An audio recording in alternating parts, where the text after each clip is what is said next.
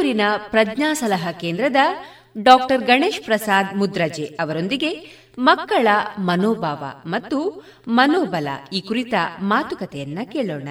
ಇವರನ್ನ ಸಂದರ್ಶಿಸಲಿದ್ದಾರೆ ಆಶಾ ಬೆಳ್ಳಾರೆ. ರೇಡಿಯೋ ಪಾಂಚಜನ್ಯದ ಎಲ್ಲಾ ಕೇಳುಗರಿಗೆ ನಮಸ್ಕಾರ. ಕೋವಿಡ್ ಹತ್ತೊಂಬತ್ತು ಬಾಧಿತ ಸಮಯವಿದು. ತಿಂಗಳಿಗೆ ಮೇಲ್ಪಟ್ಟು ಲಾಕ್ಡೌನ್ನಲ್ಲಿದ್ದು ಹಲವಾರು ವ್ಯವಸ್ಥೆಗಳಲ್ಲಿನ ಬದಲಾವಣೆಗಳನ್ನು ನೋಡ್ತಾ ಇದ್ದೇವೆ. ಮತ್ತು ನಾವು ಈ ಬದಲಾವಣೆಗಳಿಗೆ ತೆರೆದುಕೊಳ್ತಾ ಇದ್ದೇವೆ. ಶಿಕ್ಷಣ ಕ್ಷೇತ್ರದಲ್ಲಂತೂ ಈ ಬದಲಾವಣೆಗಳು ಮುಂದೇನು, ಹೇಗೆ ಎಂಬ ಪ್ರಶ್ನೆ ನಮ್ಮ ಮುಂದಿರಿಸಿದೆ. ಮಾರ್ಚ್, ಏಪ್ರಿಲ್ ತಿಂಗಳಲ್ಲಿ ನಡೆಯಬೇಕಿದ್ದ ಎಸ್ಎಸ್ಎಲ್ಸಿ ಪರೀಕ್ಷೆಗಳು ಮುಂದೆ ಹೋಗಿವೆ. ಈ ಸಮಯವನ್ನು ಹೇಗೆ ಬಳಸಿದ್ದೇವೆ, ಮುಂದಿನ ಬದಲಾವಣೆಗಳಿಗೆ ನಮ್ಮ ಮಾನಸಿಕ ಸ್ಥಿತಿ ಹೇಗಿರಬೇಕೆಂಬ ವಿಷಯಾಧಾರಿತ ಬೆಳಕು ಸರಣಿ ಕಾರ್ಯಕ್ರಮದ ಮೊದಲ ಅಂಗವಾಗಿ ಪುತ್ತೂರಿನ ಪ್ರಜ್ಞಾ ಸಲಹಾ ಕೇಂದ್ರದ ಡಾಕ್ಟರ್ ಗಣೇಶ್ ಪ್ರಸಾದ್ ಮುದ್ರಜೆ. ಅವರು ನಮ್ಮ ಜೊತೆ ಇದ್ದಾರೆ. ಸೈಕಿಯಾಟ್ರಿ ವಿಭಾಗದ ವೈದ್ಯರಾಗಿದ್ದು ಇಂದು ಮಕ್ಕಳ ಮನೋಭಾವ ಮತ್ತು ಮನೋಬಲದ ಕುರಿತಾಗಿ ನಮ್ಮ ಜೊತೆ ಮಾತನಾಡಲಿದ್ದಾರೆ. ಸರ್ ತಮಗೆ ರೇಡಿಯೋ ಪಾಂಚಜನ್ಯ ಹಾಗೂ ಶ್ರೋತೃಗಳ ಪರವಾಗಿ ಸ್ವಾಗತವನ್ನು ಕೋರ್ತಾ ಇದ್ದೇವೆ. ಧನ್ಯವಾದಗಳು. ಸರ್ ಇಂದಿನ ಕಾರ್ಯಕ್ರಮ ಎಸ್ಎಸ್ಎಲ್ಸಿ ಮಕ್ಕಳನ್ನು ಕೇಂದ್ರವಾಗಿರಿಸಿಕೊಂಡು ಆಯೋಜನೆ ಮಾಡಲಾಗಿದೆ. ಮುಂದೆ ಬರಲಿರುವ ಪರೀಕ್ಷೆಗೆ ಸಂಬಂಧಿಸಿ ಮನೋವೈಜ್ಞಾನಿಕವಾಗಿ ಮಕ್ಕಳ ಮನೋಭಾವ ಮತ್ತು ಮನೋಬಲ ಹೇಗಿರಬೇಕು ಸರ್? ಮೊದಲಾಗಿ ರೇಡಿಯೋ ಪಾಂಚಜನ್ಯದ ಎಲ್ಲ ಕೇಳುಗರಿಗೆ ನನ್ನ ನಮಸ್ಕಾರಗಳನ್ನು ತಿಳಿಸುತ್ತಾ, ಇವತ್ತಿನ ಈ ಒಂದು ಕಾರ್ಯಕ್ರಮವನ್ನು ನೀವು ಬಹಳ ಅರ್ಥಪೂರ್ಣವಾಗಿ ಹಮ್ಮಿಕೊಂಡಿದ್ದೀರಿ. ಅದಕ್ಕೆ ನಿಮಗೆ ಧನ್ಯವಾದಗಳನ್ನು ಕೂಡ ಹೇಳ್ತಾ ನೋಡಲಿಕ್ಕೆ ಬಹಳ ಸಿಂಪಲ್ ಆಗಿರ್ತಕ್ಕಂತಹ ಆದರೆ ಅಷ್ಟೇ ಕ್ಲಿಷ್ಟಕರ ಕ್ಲಿಷ್ಟಕರವಾಗಿರ್ತಕ್ಕಂತಹ ಒಂದು ಪ್ರಶ್ನೆಯನ್ನು ನೀವು ನಮ್ಮ ಮುಂದೆ ಇಟ್ಟಿದ್ದೀರಿ. ಮನೋವಿಜ್ಞಾನದ ಹಿನ್ನೆಲೆಯಲ್ಲಿ ಅವರ ಮನೋಬಲ, ಅಂದರೆ ಹದಿಹರೆಯದಲ್ಲಿ ಇರತಕ್ಕಂತಹ ವಿದ್ಯಾರ್ಥಿಗಳು ಏನಿದ್ದಾರೆ, ಈಗ ಎಸ್ ಎಸ್ ಎಲ್ ಸಿ ಪರೀಕ್ಷೆಯನ್ನು ಎದುರಿಸಲಿಕ್ಕೆ ತಯಾರಿ ಮಾಡಿರ್ತಕ್ಕಂತಹ ಹದಿಹರೆಯದ ಮಕ್ಕಳ ಮನೋಬಲ ಹೇಗಿರ್ತದೆ ಅಂತ ಹೇಳ್ತಕ್ಕಂತಹ ಒಂದು ಪ್ರಶ್ನೆಯನ್ನು ನನ್ನ ಮುಂದೆ ನೀವು ಇಟ್ಟಿದ್ದೀರಾ. ಹೌದು. ಸಾಮಾನ್ಯವಾಗಿ ನೋಡಲಿಕ್ಕೆ ಹೊರಟ್ರೆ ಹದಿಹರೆಯದ ಮಕ್ಕಳಲ್ಲಿ ಮನಸ್ಸು ತುಂಬ ಸಂಕೀರ್ಣವಾಗಿ ಇರ್ತದೆ. ಅಂದರೆ ಸಾಕಷ್ಟು ಹಾರ್ಮೋನ್ಗಳ ವಾತಾವರಣದ ಅಥವಾ ತಮ್ಮ ಪೀರ್ ಏನು ಹೇಳ್ತಾರೆ ತಮ್ಮ ಒಂದು ಸಹಪಾಠಿಗಳು ಅಂತ ಇರ್ತಾರೆ ಇವೆಲ್ಲ ಇನ್ಫ್ಲೂಯೆನ್ಸ್ಗಳು ಅವರ ಮನೋಬಲದ ಮೇಲೆ ಪರಿಣಾಮಗಳನ್ನು ಉಂಟು ಮಾಡ್ತಾ ಇರ್ತದೆ.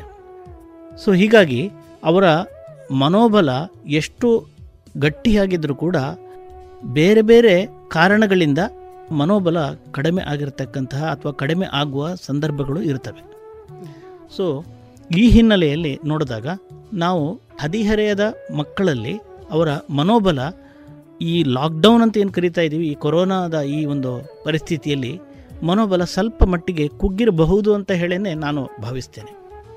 ಸೊ ಹದಿಹರೆಯದ ಪ್ರಾಯದಲ್ಲಿ ನಾನು ಈಗಾಗಲೇ ಹೇಳಿದೆ ಹಾರ್ಮೋನ್ಗಳ ಇನ್ಫ್ಲುಯೆನ್ಸ್ ಇರ್ಬೋದು ಅಥವಾ ಸಹಪಾಠಿಗಳ ಇನ್ಫ್ಲುಯೆನ್ಸ್ ಇರ್ಬೋದು ಅಥವಾ ವಾತಾವರಣದ ಇನ್ಫ್ಲುಯೆನ್ಸ್ ಇರ್ಬೋದು. ಈ ಹಿನ್ನೆಲೆಯಲ್ಲಿ ಅವರ ಮನೋಬಲದ ಬಗ್ಗೆ ನಾವು ಆಲೋಚನೆ ಮಾಡಬೇಕಾಗ್ತದೆ. ಹಾರ್ಮೋನ್ಗಳು ಈ ಹಂತದಲ್ಲಿ ಮುಖ್ಯವಾಗಿ ನಾರ್ ಎಪಿನೆಫ್ರಿನ್ನು ಎಪಿನೆಫ್ರಿನ್ನು ಅಥವಾ ಸೆಕ್ಷುವಲ್ ಹಾರ್ಮೋನ್ಸ್ ಅಂತ ಇರ್ಬೋದು. ಈ ಹಾರ್ಮೋನ್ಗಳೆಲ್ಲ ಮಕ್ಕಳ ಮನಸ್ಸಿನ ಮೇಲೆ ಪರಿಣಾಮವನ್ನು ಬೀರುತ್ತಾ ಇರ್ತದೆ ಸೊ ಆ ಹಾರ್ಮೋನ್ಗಳಲ್ಲಿ ಏರುಪೇರು ಆದರೂ ಕೂಡ ಅವರ ಮನೋಬಲ ವ್ಯತ್ಯಾಸ ಆಗ್ಬೋದು. ಈ ಒಂದು ಭಾಗ ಇದ್ದರೆ ಇನ್ನೊಂದು ಭಾಗ ಏನಂತ ಹೇಳಿದರೆ ಸಹಪಾಠಿಗಳ ಒಂದು ಇನ್ಫ್ಲುಯೆನ್ಸ್ ನಮಗೆ ನಿಮಗೆಲ್ಲ ಗೊತ್ತಿರೋ ಹಾಗೆ ಎಲ್ಲ ಮಕ್ಕಳು ಒಂದೇ ಥರನಾಗಿ ಇರೋದಿಲ್ಲ. ಮನೋಬಲ ಗಟ್ಟಿಯಾಗಿರತಕ್ಕಂತಹ ವಿದ್ಯಾರ್ಥಿಗಳ ಮನಸ್ಸನ್ನು ಮನೋಬಲ ವೀಕ್ ಇರತಕ್ಕಂತಹ ವಿದ್ಯಾರ್ಥಿಗಳು ವ್ಯತ್ಯಯ ಮಾಡಬಹುದು. ನಾವಿಲ್ಲಿ ವಿದ್ಯಾಭ್ಯಾಸದ ಕಡೆಗೆ ಬಹುಶಃ ಯೋಚನೆ ಮಾಡ್ತಾ ಇದ್ದೇವೆ ಅಂತ ನಾನು ಅಂದ್ಕೊಂಡಿದ್ದೇನೆ. ತರಗತಿಯಲ್ಲಿ ಒಂದು ಫಿಫ್ಟಿ ಪರ್ಸೆಂಟ್ ವಿದ್ಯಾರ್ಥಿಗಳು ವಿದ್ಯಾಭ್ಯಾಸದ ಕಡೆಗೆ, ತನ್ನ ಜೀವನದ ಗುರಿಯ ಕಡೆಗೆ ಬಲವಿಟ್ಟು, ಗುರಿ ಇಟ್ಟು ಕೆಲಸ ಮಾಡ್ತಾ ಇರಬೇಕಾದ್ರೆ ಒಂದು ಫಿಫ್ಟಿ ಪರ್ಸೆಂಟ್ ವಿದ್ಯಾರ್ಥಿಗಳು ಸ್ವಲ್ಪ ವೀಕ್ ಯಾರಿರ್ತಾರೆ ಒಂದು ಮನಸ್ಸಿನ ಏಕಾಗ್ರತೆಯ ಕೊರತೆ ಇರ್ಬೋದು, ಅಥವಾ ಗುರಿಯ ಕೊರತೆ ಇರ್ಬೋದು. ಇಂತಹ ಕೊರತೆಯಿಂದ ಅವರ ಮನೋಬಲ ವೀಕ್ ಇರ್ತದೆ. ಅಂಥವರು ತಮ್ಮ ಸಹಪಾಠಿಗಳು ಯಾರು ಚೆನ್ನಾಗಿ ಓದ್ತಾ ಇದ್ದಾರೆ, ಯಾರು ಗಟ್ಟಿ ಮನೋಬಲದಿಂದ ಕೆಲಸಗಳನ್ನು ಮಾಡ್ತಾ ಇರ್ತಾರೆ, ಅವರನ್ನು ಈ ಕಡೆ ಎಳಿತಾ ಇರ್ತಾರೆ. ಸೊ ಈ ಭಾಗ ಕೂಡ ಅವರ ಮನೋಬಲದ ಮೇಲೆ ಕೆಲಸ ಮಾಡುತ್ತೆ. ಇನ್ನೊಂದು ಭಾಗ ನಾನು ಹೇಳಿದೆ ಅಂತ ಹೇಳಿದರೆ ವಾತಾವರಣ. ವಾತಾವರಣದಲ್ಲಿ ಮನೆಯ ವಾತಾವರಣ ಇರ್ಬೋದು ಅಥವಾ ಹೊರಗಿನ ವಾತಾವರಣ ಇರ್ಬೋದು, ಇವು ಕೂಡ ಕೆಲಸ ಮಾಡ್ತದೆ ಮನೋಬಲದ ಮೇಲೆ. ಮನೆ ವಾತಾವರಣ ಏನಿರ್ಬೋದು, ತಂದೆ ತಾಯಿಯ ಒಂದು ಸಂಬಂಧಗಳ ವಿಷಯ ಇರ್ಬೋದು, ಅಥವಾ ಮನೆಯಲ್ಲಿರ್ತಕ್ಕಂತಹ ಬೇರೆ ಸಹ ಸದಸ್ಯರ ನಡುವಿನ ಒಡನಾಟ ಇರ್ಬೋದು, ಅಥವಾ ಮನೆಯಲ್ಲಿ ತಾವು ಏನು ವ್ಯವಸ್ಥೆಗಳಿರ್ತಕ್ಕಂಥದ್ದು, ಸೋಷಿಯಲ್ ಮೀಡಿಯಾ ಇರ್ಬೋದು ಟಿ ವಿ ಇರ್ಬೋದು ಅಥವಾ ಬೇರೆ ಏನಾದ್ರು ಅಟ್ರ್ಯಾಕ್ಷನ್ಸ್ ಇರ್ಬೋದು. ಸೊಸೈಟಿಯಲ್ಲಿ ನಾವು ಮಾತಾಡಬೇಕಾದ್ರೆ ಸೊಸೈಟಿಯಲ್ಲಿ ಆಗ್ತಾ ಇರತಕ್ಕಂತಹ ಬದಲಾವಣೆಗಳಿರ್ಬೋದು. ಎಸ್ಪೆಷಲಿ ಈಗ ಲಾಕ್ಡೌನ್ ಅಂತಹ ವ್ಯಕ್ತಿ ಸ್ವಾತಂತ್ರ್ಯವನ್ನು ಸ್ವಲ್ಪ ಮಟ್ಟಿಗೆ ಕಸಿದುಕೊಂಡಿರ್ತಕ್ಕಂಥ ಪರಿಸ್ಥಿತಿ ಇದು. ವಿದ್ಯಾರ್ಥಿಗಳಿಗೆ ಎಸ್ಪೆಷಲಿ ಹಕ್ಕಿ ಹಾಗೆ ಸ್ವಚ್ಛಂದವಾಗಿ ಅವರು ತಮ್ಮ ಕೆಲಸಗಳನ್ನು ಹೊರಗಡೆ ಆಟ ಪಾಠ ಆಡ್ತಾ ಇರಬೇಕಾದಂತಹ ಸಂದರ್ಭದಲ್ಲಿ ಬೇಸಿಗೆಯ ರಜೆಯ ಒಂದು ಖುಷಿಯನ್ನು ಅನುಭವಿಸಿರ್ತಕ್ಕಂತಹ ಈ ಸಂದರ್ಭದಲ್ಲಿ ಕೊರೋನಾದಂತಹ ಮಹಾಮಾರಿಯಿಂದಾಗಿ ಅನಿವಾರ್ಯವಾಗಿ ಅವರು ಲಾಕ್ಡೌನ್ನ ಒಂದು ಪರಿಸ್ಥಿತಿಯಲ್ಲಿ ಅವರು ಕೂಡ ತಮ್ಮ ಜೀವನದ ಸಂಕಷ್ಟದ ಸಮಯವನ್ನು ಅವರು ಕಳೀತಾ ಇರಬೇಕಾಗಿದೆ. ಇದು ಕೂಡ ಸಾಕಷ್ಟು ವಿದ್ಯಾರ್ಥಿಗಳ ಮನೋಭಾವವನ್ನು ಕುಂದಿಸ್ತದೆ ಅಂತ ನನ್ನ ಅಭಿಪ್ರಾಯ. ಹೀಗಾಗಿ ಹದಿಹರೆಯದ ಮನೋಬಲದ ವಿಚಾರವಾಗಿ ನಾವು ಮಾತಾಡಬೇಕಾದ್ರೆ ಈ ಹಿನ್ನೆಲೆಯಲ್ಲಿ ನಾವು ಮಾತಾಡಬೇಕಾಗ್ತದೆ. ಹೌದು. ಕಲಿಕೆ ನಿತ್ಯ ನಿರಂತರ. ಇದು ಇತ್ಯಾತ್ಮಕ ನೆಲೆಯಲ್ಲಿ ಸಾಗಿದಾಗ ಮಗುವಿನ ವ್ಯಕ್ತಿತ್ವ ವಿಕಾಸಕ್ಕೆ ಪುಷ್ಟಿ ನೀಡುತ್ತದೆ ಅಂತ ಹೇಳ್ತಾರೆ. ಈ ಇತ್ಯಾತ್ಮಕ ಕಲಿಕಾ ವಿಧಾನಗಳನ್ನು ಬೆಳೆಸ್ಕೊಳ್ಳಿಕ್ಕೆ ಈ ವಯಸ್ಸಿನ ಮಕ್ಕಳು ಯಾವೆಲ್ಲ ಚಟುವಟಿಕೆಗಳಲ್ಲಿ ತೊಡಗಿಸಿಕೊಳ್ಬೇಕು ಸರ್? ನಿಮ್ಮ ಪ್ರಶ್ನೆಗೆ ನೇರವಾಗಿ ಉತ್ತರಿಸುವ ಮೊದಲು ನಾನು ಸಮಸ್ಯೆಗಳು ಬಂದಾಗ ಒಬ್ಬ ವ್ಯಕ್ತಿ ಯಾವ ರೀತಿ ತನ್ನ ಜೀವನವನ್ನು ತೆರೆದುಕೊಳ್ತಾನೆ. ಯಾವ ರೀತಿ ಆತ ತನ್ನ ಜೀವನದ ಸಮಸ್ಯೆಗಳನ್ನು ಬಗೆಹರಿಸಿಕೊಳ್ತಾನೆ. ಮತ್ತು ಆ ಬಗೆಹರಿಸಿಕೊಳ್ಳುವ ಅವನಲ್ಲಿ ಇರತಕ್ಕಂತಹ ಕೋಪಿಂಗ್ ಸ್ಕಿಲ್ಸ್ ಅಂತ ನಾವು ಕರಿತೀವಿ. ಆ ಸಮಸ್ಯೆಯನ್ನು ಎದುರಿಸುವ ಶಕ್ತಿ, ಅದಕ್ಕೆ ಕೋಪಿಂಗ್ ಸ್ಕಿಲ್ ಅಂತ ಹೇಳ್ತೀವಿ. ಈ ಕೋಪಿಂಗ್ ಸ್ಕಿಲ್ಸ್ಗಳ ಮೇಲೆ ಆತನ ಜೀವನ ಗಟ್ಟಿಯಾಗ್ತಾ ಹೋಗುತ್ತೆ. ಈ ಕೋಪಿಂಗ್ ಸ್ಕಿಲ್ಸನ್ನು ನಾವು ಇಂಪ್ರೂವ್ ಮಾಡ್ಕೋಬೇಕು. ಸರ್, ಕೌಶಲಗಳ ಬಗ್ಗೆ ಉಲ್ಲೇಖ ಮಾಡಿದ್ರಿ. ಅದರಲ್ಲಿ ಕೋಪಿಂಗ್ ಸ್ಕಿಲ್ ಅಂತ ಹೇಳುವ ಒಂದು ಶಬ್ದ ಬಂದಿದೆ. ಈ ಕೋಪಿಂಗ್ ಸ್ಕಿಲ್ಸ್ ಅಂದ್ರೆ ಏನು ಸರ್? ಕೋಪಿಂಗ್ ಸ್ಕಿಲ್ಸ್ ಅಂದ್ರೆ ಏನು ಅಂತ ಹೇಳಿ ಹೇಳುವಂಥದ್ದಾದರೆ ಯಾವುದೇ ಸಮಸ್ಯೆ ಬಂದಾಗ ಒಬ್ಬ ವ್ಯಕ್ತಿ ನಕಾರಾತ್ಮಕವಾಗಿ ಯೋಚನೆಗಳನ್ನು ಮಾಡುವುದರ ಬದಲಿಗೆ ಸಕಾರಾತ್ಮಕವಾಗಿ ಯೋಚನೆಗಳನ್ನು ಮಾಡಲಿಕ್ಕೆ ಕಲಿಬೇಕು. ನಕಾರಾತ್ಮಕ ಯೋಚನೆಗಳು ಸುಲಭ. ಬಹಳ ಬೇಗ ಒಬ್ಬ ವಿದ್ಯಾರ್ಥಿಯ ಹದಿಹರೆಯದವನ ಮನೋಬಲವನ್ನು ಕುಂದಿಸ್ತದೆ ಅದು. ನಕಾರಾತ್ಮಕ ಮನೋಭಾವ. ವೆರಸ್ ಪಾಸಿಟಿವ್ ಥಿಂಕಿಂಗ್ ಅಂದರೆ ಸಕಾರಾತ್ಮಕ ಮನೋಭಾವ ಏನಿದೆ ಇದು ಮನೋಬಲವನ್ನು ಹೆಚ್ಚಿಸಲಿಕ್ಕೆ ಸಹಕಾರಿಯಾಗ್ತದೆ. ಸೊ ನಾವು ಈ ಕೋಪಿಂಗ್ ಸ್ಕಿಲ್ನ ಬಗ್ಗೆ ಹೇಳಬೇಕಾದ್ರೆ, ಈ ಕೋಪಿಂಗ್ ಸ್ಕಿಲ್ಗಳಲ್ಲಿ ನಾವು ಯಾವುದು ನಮ್ಮ ಮನಸ್ಸಿನಲ್ಲಿ ನಕಾರಾತ್ಮಕ ಭಾವನೆಗಳಿದೆ ಅದನ್ನು ಹೊಡೆದೋಡಿಸುವ ಪ್ರಯತ್ನ ಮಾಡ್ತಾ, ಸಕಾರಾತ್ಮಕ ಭಾವನೆಗಳನ್ನು, ಯೋಚನೆಗಳನ್ನು ಹೆಚ್ಚಿಸಿಕೊಂಡು ನಮ್ಮ ಮನೋಬಲವನ್ನು ಹೆಚ್ಚಿಸಲಿಕ್ಕೆ ನಾವು ಪ್ರಯತ್ನ ಮಾಡಬೇಕು. ಸೊ ಹಾಗಾದಾಗ ಮಾತ್ರ ನಾವು ಈ ಇತ್ಯಾತ್ಮಕವಾಗಿ ಸಂಕಷ್ಟಕರ ಪರಿಸ್ಥಿತಿಯನ್ನು ಎದುರಿಸಲಿಕ್ಕೆ ಪರಿಣಾಮಕಾರಿ ಆಗ್ತದೆ. ಸಮಸ್ಯೆಗಳು ಬಂದಾಗ, ಅದನ್ನು ಬಗೆಹರಿಸುವ ಬಗ್ಗೆ ಒಂದು ಸಣ್ಣ ವಿವರವನ್ನು ನಾನು ಮುಂದೆ ಹಂಚಿಕೊಳ್ಳಿಕ್ಕೆ ಇಷ್ಟಪಡ್ತೇನೆ. We call it as a problem solving skills ಅಂತ. ಮನೋವಿಜ್ಞಾನದಲ್ಲಿ ನಾವು ಮನೋತಜ್ಞನಾಗಿ ನಾನು ಹೇಳ್ತಾ ಇರೋದು. ಸೊ ಪ್ರಾಬ್ಲಮ್ ಸಾಲ್ವಿಂಗ್ ಸ್ಕಿಲ್ಸ್ ಅಂದರೆ ಏನು? ಒಬ್ಬ ವ್ಯಕ್ತಿಗೆ ನಾನು ಈಗಾಗಲೇ ಹೇಳಿದೆ ಹತ್ತು ಹಲವು ವಿಚಾರಗಳಿಂದ ಅವನಿಗೆ ಸಮಸ್ಯೆಗಳು ಆಗ್ತಾ ಇರ್ಬೋದು. ಸೊ ಹಲವು ಸಮಸ್ಯೆಗಳಿದ್ದಾಗ ಎಲ್ಲ ಸಮಸ್ಯೆಗಳನ್ನು ನಾನು ಒಟ್ಟಿಗೆ ಬಗೆಹರಿಸ್ತೇನೆ ಅಂತ ಹೊರಟ್ರೆ ಆತ ಗೊಂದಲಕ್ಕೆ ಒಳಗಾಗ್ತಾನೆ. ಹೌದು ಖಂಡಿತ. ಜೀವನದಲ್ಲಿ ಹಲವು ಸಮಸ್ಯೆಗಳು ಬಂದಾಗ ನಾವು ಒಂದೊಂದಾಗಿ ಯಾವ ಸಮಸ್ಯೆಗಳನ್ನು ನಾನು ಬಗೆಹರಿಸಲಿಕ್ಕೆ ಸುಲಭ ಸಾಧ್ಯ ಇದೆಯೋ, ಮತ್ತು ಯಾವುದು ನನ್ನ ಮೋಸ್ಟ್ ಪ್ರಿಯಾರಿಟಿ ನನ್ನ ಜೀವನದಲ್ಲಿ, ಅದನ್ನು ಹಿನ್ನೆಲೆಯಾಗಿ ಇಟ್ಟುಕೊಂಡು ಒಂದೊಂದೇ ಸಮಸ್ಯೆಗಳನ್ನು ನಾವು ಪರಿಹಾರ ಮಾಡಬೇಕು. ಇನ್ನೂ ವಿವರವಾಗಿ ಹೇಳಬೇಕು ಅಂದರೆ ಈಗ ನನಗೆ ನನ್ನ ಮನೆಯಲ್ಲಿ ಸಮಸ್ಯೆ ಇರ್ಬೋದು, ನನ್ನ ಫೈನಾನ್ಷಿಯಲ್ ಸಮಸ್ಯೆ ಇರ್ಬೋದು, ನನ್ನ ವಿದ್ಯಾಭ್ಯಾಸದಲ್ಲಿ ಇರತಕ್ಕಂತಹ ಏಕಾಗ್ರತೆಯ ಕೊರತೆ ಇರ್ಬೋದು, ಅಥವಾ ಸಹಪಾಠಿಗಳ ತೊಂದರೆಗಳಿಂದ ನನಗೆ ಸಮಸ್ಯೆ ಇರ್ಬೋದು, ಅಥವಾ ಸಮಾಜದಲ್ಲಿ ನಡೀತಿರ್ತಕ್ಕಂತಹ ಈ ಲಾಕ್ಡೌನ್ ಹಿನ್ನೆಲೆಯನ್ನೇ ತಗೊಳ್ಳುವ ಈ ಲಾಕ್ಡೌನ್ ಹಿನ್ನೆಲೆಯನ್ನು ಅತಿಯಾಗಿ ಯೋಚನೆ ಮಾಡಿಬಿಟ್ಟು, ಅಥವಾ ಕಾಯಿಲೆ ಬಗ್ಗೆ ಅತಿಯಾಗಿ ಯೋಚನೆ ಮಾಡಬೇಕು ಅದರಿಂದ ಸಮಸ್ಯೆ ಆಗ್ತಾ ಇರ್ಬೋದು. ನನ್ನ ಸಮಸ್ಯೆಗಳು ಯಾವುದು ಅಂತ ಹೇಳೋದಂತಂದ್ರೆ ಫಸ್ಟು ನಾವು ಪಟ್ಟಿ ಮಾಡಬೇಕು. ಆ ಪಟ್ಟಿ ಮಾಡ್ತಾ ನಾವೇನು ಮಾಡಬೇಕು? ಈ ಸಮಸ್ಯೆಗಳು ನನಗೆ ಮಾತ್ರ ಇದೆಯೋ ಅಂತ ಹೇಳೋದನ್ನು ಕೂಡ ಯೋಚನೆ ಮಾಡಬೇಕು. ಈ ಸಮಸ್ಯೆಗಳು ನನಗೆ ಮಾತ್ರ ಇಲ್ಲ ಇಡೀ ಸಮಾಜಕ್ಕೆ ಇದೆ ಅಂತ ಹೇಳಿ ಆದಾಗ ಆ ವ್ಯಕ್ತಿ ಒಂದಷ್ಟು ನಿರಾಳಾಗ್ತಾನೆ. ಸೊ ಇದು ಎಲ್ರಿಗೂ ಬಂದ ಸಮಸ್ಯೆ ಅಂತ ಹೇಳುವಂಥದ್ದು ಭಾವನೆ ಆತನಿಗೆ ಬಂದಾಗ, ಹೌದು, ಎಲ್ಲರೊಟ್ಟಿಗೂ ನಾನು ಇದ್ದೇನೆ, ನನ್ನ ಹಾಗೆ ಬೇರೆಯವರು ಇದ್ದಾರೆ ಅಂತ ಹೇಳುವ ಒಂದು ಸಂದರ್ಭ ಬಂದಾಗ ಆ ಕಷ್ಟವನ್ನು ಎದುರಿಸಲಿಕ್ಕೆ ಅವನಿಗೆ ಒಂದು ರೀತಿಯ ಬಲ ಬರ್ತದೆ. ಸೊ ಈ ಪ್ರಾಬ್ಲಮ್ ಸ್ಕಿಲ್ ಇದು ಸಾಲ್ವಿಂಗ್ ಸ್ಕಿಲ್ನ ಒಂದು ಮೊದಲ ಹಂತ ಇದು. ಒಂದು ಸಮಸ್ಯೆಗಳನ್ನು ಪಟ್ಟಿ ಮಾಡುವಂಥದ್ದು. ಮತ್ತು ಈ ರೀತಿಯ ಸಮಸ್ಯೆಗಳನ್ನು ಹೊಂದಿರತಕ್ಕಂಥ ಅನೇಕ ವ್ಯಕ್ತಿಗಳು ಇದ್ದಾರೆ ಸಮಾಜದಲ್ಲಿ ಹೇಳುವಂಥದ್ದು ಅರ್ಥಕೊಳ್ಳುವಂಥದ್ದು ಮತ್ತು ಪಟ್ಟಿ ಮಾಡಿರ್ತಕ್ಕಂತಹ ಈ ಬೇರೆ ಬೇರೆ ಸಮಸ್ಯೆಗಳಿದ್ದಾವೆ ಏನಿದೆ? ಆ ಸಮಸ್ಯೆಗಳನ್ನು ಒಂದೊಂದಾಗಿ ನಾನು ಪರಿಹಾರ ಮಾಡಬೇಕು. ಒಂದೊಂದಾಗಿ ಪರಿಹಾರ ಮಾಡಬೇಕು ಅಂದಾಗ ಯಾವುದು ಫಸ್ಟ್ ನನಗೆ ಸುಲಭ ಸಾಧ್ಯ ಪರಿಹಾರ ಮಾಡಲಿಕ್ಕೆ? ಒಂದನ್ನು ಪರಿಹಾರ ಮಾಡಲಿಕ್ಕೆ ಪ್ರಯತ್ನ ಮಾಡಬೇಕು. ಇನ್ನೂ ಎಷ್ಟೋ ಸಂದರ್ಭಗಳಲ್ಲಿ ಸಮಸ್ಯೆಗಳು ಜೀವನದಲ್ಲಿ ಇದ್ದರೆ ಅದನ್ನು ಪರಿಹಾರ ಮಾಡಲಿಕ್ಕೆ ಸಾಧ್ಯವೇ ಆಗಿರೋದಿಲ್ಲ. ಆ ಸಮಸ್ಯೆಗಳು ಹಾಗೇ ನಮ್ಮ ಜೀವನದಲ್ಲಿ ನಿರಂತರವಾಗಿ ಕಾಡ್ತಾನೆ ಇರುತ್ತೆ. ಆ ಸಮಸ್ಯೆಗಳನ್ನು ನಾವು ಒಪ್ಪಿಕೊಳ್ಳುವ ಮನೋಭಾವ ಕೂಡ ಇರಬೇಕು. ನನ್ನ ಜೀವನದಲ್ಲಿ ಇದು ಸಮಸ್ಯೆ ಇದೆ. ಆಯಿತು, ಇದನ್ನು ನಾನು ಒಪ್ಕೊಳ್ತೇನೆ. ಇದನ್ನು ಒಪ್ಪಿಕೊಂಡು ನಾನು ಮುಂದುವರಿಬೇಕು. ಸಮಸ್ಯೆಗಳನ್ನು ಇಟ್ಟುಕೊಂಡು, ಈ ಸಮಸ್ಯೆ ಇದ್ದದ್ದಿಂದಾಗಿ ನನಗೆ ಜೀವನದಲ್ಲಿ ಗುರಿ ಸಾಧಿಸಲಿಕ್ಕೆ ಆಗಲಿಲ್ಲ. ಹೇಳುವ ಭಾವ ಬಂದರೆ ಆತನ ಮನೋಬಲ ಗಟ್ಟಿ ಇಲ್ಲ ಅಂತ ಆಯಿತು. ಮನೋಬಲ ಗಟ್ಟಿ ಆಗಬೇಕು ಅಂತಾದರೆ ಒಪ್ಪಿಕೊಳ್ಬೇಕು. ಆ ಒಪ್ಪಿಕೊಂಡು ಸಮಸ್ಯೆಯ ಜೊತೆಗೆ ಜೀವನ ಮಾಡೋದನ್ನು ಆತ ಕಲಿಬೇಕು. ಹೀಗಾಗಿ ಪ್ರಾಬ್ಲಮ್ ಸಾಲ್ವಿಂಗ್ ಸ್ಕಿಲ್ಸ್ ಅಂತ ಏನು ಕರಿತೀವಿ? ಕೋಪಿಂಗ್ ಸ್ಕಿಲ್ಸ್ ಅಂತ ಏನು ಕರಿತೀವಿ? ಇವೆಲ್ಲ ವಿಷಯಗಳು ಇಂತಹ ಸಂದರ್ಭಗಳಲ್ಲಿ ಸಹಾಯ ಮಾಡ್ತದೆ. ಕೋಪಿಂಗ್ ಸ್ಕಿಲ್ ಬಗ್ಗೆ ಇನ್ನೂ ವಿವರವಾಗಿ ನಾನು ನಿಮಗೆ ಹೇಳೋದು ಅಂತಂದರೆ, ಏನು ಕೋಪಿಂಗ್ ಸ್ಕಿಲ್ ಅಂದರೆ ಅದು ಮನಸ್ಸು ಗೊಂದಲದಲ್ಲಿರಬೇಕಾದ್ರೆ, ಮನಸ್ಸಿಗೆ ತೊಂದರೆ ಆಗ್ತಾ ಇರಬೇಕಾದ್ರೆ ನೋವಾದಾಗ ನಾವು ಹೇಗೆ ಮನಸ್ಸನ್ನು ನಿರಾಳ ಮಾಡ್ಕೊಳ್ಬೋದು? ಹೇಗೆ ಮಾಡಿಕೊಳ್ಳುವ ಒಂದು ಪ್ರಕ್ರಿಯೆಯಲ್ಲಿ ನಾವು ಏನೇನು ಕೆಲಸಗಳನ್ನು ಮಾಡ್ಬೋದು? ಅದು ಕೋಪಿಂಗ್ ಸ್ಕಿಲ್ಸ್ ಈಗ ಒಬ್ಬ ವಿದ್ಯಾರ್ಥಿ ಕೋಪಿಂಗ್ ಸ್ಕಿಲ್ಗಳನ್ನು ಬಳಸಿಕೊಂಡು ತನ್ನಲ್ಲಿರುವ ಸಮಸ್ಯೆಯನ್ನು ಬಗೆಹರಿಸಿಕೊಳ್ಳುವ ಪ್ರಕ್ರಿಯೆಗೆ ತೆರೆದುಕೊಳ್ಳುವ ಬಗೆ ಹೇಗೆ ಸರ್ ಒಂದಂದರೆ ನಮ್ಮ ಮನಸ್ಸನ್ನು ಬೇರೆ ಕಡೆ ಡೈವರ್ಟ್ ಮಾಡ್ಬೋದು. ಸಮಸ್ಯೆ ಬಗ್ಗೆ ಸದಾ ಯೋಚನೆ ಮಾಡ್ತಾ ಮಾಡ್ತಾ ಮನಸ್ಸು ಕೊರಗ್ತಾ ಇರೋ ಬದಲು ಆ ಸಮಸ್ಯೆ ಹಾಗೆ ಇರಲಿ ಒಂದು ಬದಿಗೆ. ಅದರ ಬದಲು ಬೇರೆ ಏನಿದೆ ನನ್ನ ಜೀವನದಲ್ಲಿ? ಬೇರೆ ಪಾಸಿಟಿವ್ ಏನಿದೆ? ಅದರ ಬಗ್ಗೆ ಯೋಚನೆ ಮಾಡೋದು. This is called as distraction technique it's also a coping skill ಮನಸ್ಸನ್ನು ಪ್ರಯತ್ನಪೂರ್ವಕವಾಗಿ ಈ ಸಮಸ್ಯೆಯಿಂದ ಹೊರಗೆ ತರುವಂಥದ್ದು ಡಿಸ್ಟ್ರಾಕ್ಷನ್ ಇನ್ನೂ ಪಾಸಿಟಿವ್ ಚೇಂಜಸ್ ಮಾಡ್ಬೋದು ನಾವು ಕೋಪಿಂಗ್ ಸ್ಕಿಲ್ ಅಂದರೆ ಒಂದು ಒಳ್ಳೆಯ ಹವ್ಯಾಸಗಳನ್ನು ನಾವು ಪ್ರಾರಂಭ ಮಾಡ್ಬೋದು. ಈಗಾಗಲೇ ನಮ್ಮಲ್ಲೇ ಇರ್ಬೋದು ಹವ್ಯಾಸಗಳು.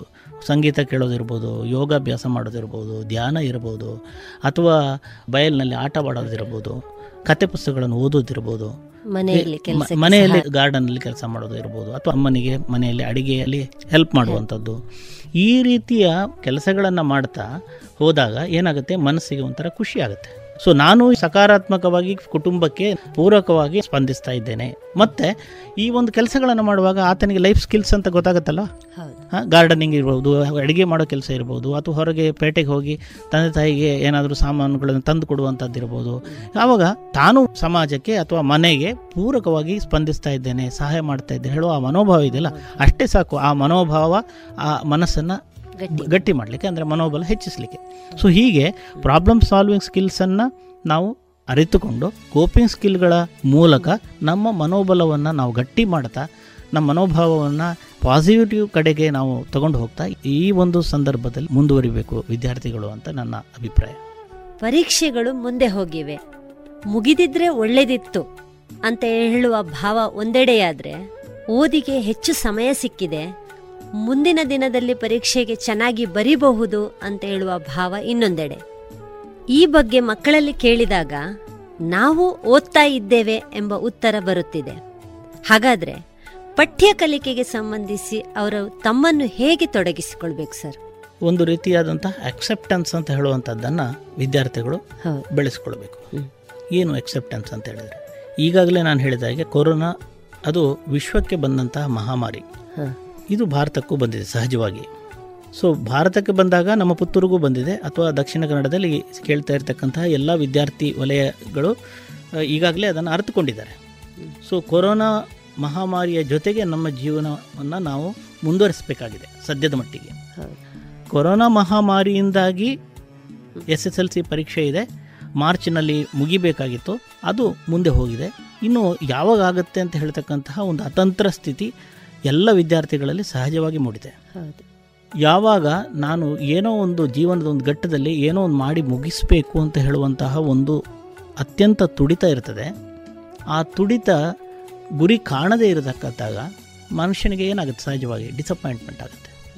ಸೊ ಈ ಡಿಸಪಾಯಿಂಟ್ಮೆಂಟ್ ಸಹಜವಾಗಿ ಎಲ್ಲ ಹದಿಹರೆಯದ ಎಸ್ ಎಲ್ ಸಿ ಪರೀಕ್ಷೆಗಳನ್ನು ಎದುರು ನೋಡ್ತಾ ಇರತಕ್ಕಂತಹ ಮತ್ತು ಇಡೀ ವರ್ಷ ಓದಿ ಕಷ್ಟಪಟ್ಟಿರ್ತಕ್ಕಂತಹ ಮುಂದಿನ ಕಾಲೇಜು ದಿನಗಳನ್ನು ಎದುರು ನೋಡುತ್ತಿರ್ತಕ್ಕಂತಹ ವಿದ್ಯಾರ್ಥಿಗಳ ಮನಸ್ಸಿನಲ್ಲಿ ಒಂದು ರೀತಿಯ ಆಘಾತವನ್ನು ಸಹಜವಾಗಿ ಉಂಟು ಮಾಡಿದೆ. ಇದನ್ನು ನಾನು ಕರೆಯೋದು ಅತಂತ್ರ ಸ್ಥಿತಿ ಅಂತ ಹೇಳಿ. ಅವರೀಗ ಓದಿ ಆಗಿದೆ, ಪರೀಕ್ಷೆಗೆ ತಯಾರಿ ಆಗಿದೆ, ಪರೀಕ್ಷೆ ಡೇಟ್ ಇನ್ನೂ ಬಂದಿಲ್ಲ. ಇದನ್ನು ಅವರು ಅಕ್ಸೆಪ್ಟ್ ಮಾಡಿಕೊಳ್ಳುವಂಥದ್ದು ಹೇಳಿದಷ್ಟು ಸುಲಭ ಇಲ್ಲ. ಪ್ರತಿ ವಿದ್ಯಾರ್ಥಿಗಳು. ಅಥವಾ ವಿದ್ಯಾರ್ಥಿಗಳ ಹೆತ್ತವರಲ್ಲೂ ಕೂಡ ಇದರ ಬಗ್ಗೆ ಬಹಳಷ್ಟು ಆತಂಕ ಇದೆ. ಇಂತಹ ಪರಿಸ್ಥಿತಿಯಲ್ಲಿ ನಾನು ಆಗ ಇದಕ್ಕೆ ಮುಂಚೆ ನಿಮಗೆ ಹೇಳಿದಾಗೆ ಪ್ರಾಬ್ಲಮ್ ಸಾಲ್ವಿಂಗ್ ಸ್ಕಿಲ್ ಮತ್ತು ಕೋಪಿಂಗ್ ಸ್ಕಿಲ್ಸ್ ಅಂತ ಹೇಳಿ ಏನು ಡಿಸ್ಕಸ್ ಮಾಡ್ತಿದ್ದೆ.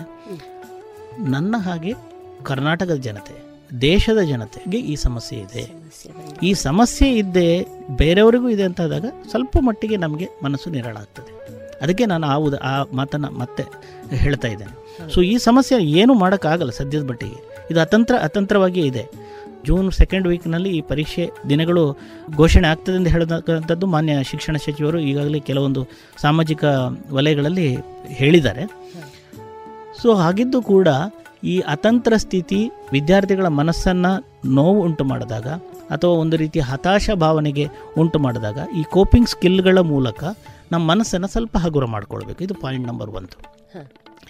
ಎರಡನೇದು ಓದಿನ ಈ ಪೀರಿಯಡ್ ಎಸ್ ಎಲ್ ಸಿ ಏನೋ ಪರೀಕ್ಷೆಗೆ ಓದಲಿಕ್ಕೆ ಸಿಗ್ತಕ್ಕಂತಹ ಈ ರಜೆ ಅದು ಜಾಸ್ತಿ ಆಗಿದೆ. ಆ ಜಾಸ್ತಿ ಆಗಿರೋದ್ರಿಂದ ಮತ್ತು ಬೇಸಗೆ ರಜೆಯ ಸುಖವನ್ನು ಕಳೀಲಿಕ್ಕೆ ಸಾಧ್ಯವಾಗದೇ ಇರೋದ್ರಿಂದ ಒಂದು ರೀತಿಯ ಹತಾಶೆ ಮತ್ತು ಈ ಓದಿನ ಬಗ್ಗೆ ಇರ್ತಕ್ಕಂಥ ಹಲವು ವಿದ್ಯಾರ್ಥಿಗಳಿಗೆ ಜುಗುಪ್ಸೆ ಬಂದ್ಬಿಟ್ಟಿದೆ. ಎಷ್ಟು ಓದೋದು ನಾನು? ಈ ಓದಿ ಓದಿ ನನಗೆ ಇದು ಕೊನೆಯ ಕಾಣೋದಿಲ್ಲ ಅಂತ ಹೇಳ್ತಕ್ಕಂಥ ಜುಗುಪ್ಸೆನೂ ಇದೆ. ಸೊ ಹಾಗಾಗಿ ನನ್ನ ಒಂದು ಸಜೆಷನ್ಸ್ ವಿದ್ಯಾರ್ಥಿ ವಲಯಕ್ಕೆ ಅಂತ ಹೇಳಿದರೆ ನೀವು ದಿನದ ಇಪ್ಪತ್ನಾಲ್ಕು ಗಂಟೆಯಲ್ಲಿ ಸಣ್ಣ ಮಟ್ಟಿನ ಟೈಮ್ ಟೇಬಲ್ ಮಾಡ್ಕೊಳ್ಳಿ. ಪರೀಕ್ಷೆಗೆ ಹದಿನೈದು ದಿವಸ ಮೊದಲೇ ಅಥವಾ ಇಪ್ಪತ್ತು ದಿವಸ ಮೊದಲೇ ಏನು ಎಗ್ರೆಸಿವ್ ಆಗಿ ಓದ್ತಾ ಇದ್ದೀರಿ ಅಷ್ಟು ಎಗ್ರೆಸಿವ್ ಆಗಿ ಓದಿ ನಿಮ್ಮ ಮನಸ್ಸನ್ನು ಹಾಳು ಮಾಡ್ಕೊಳ್ಳೋದು ಬೇಡ.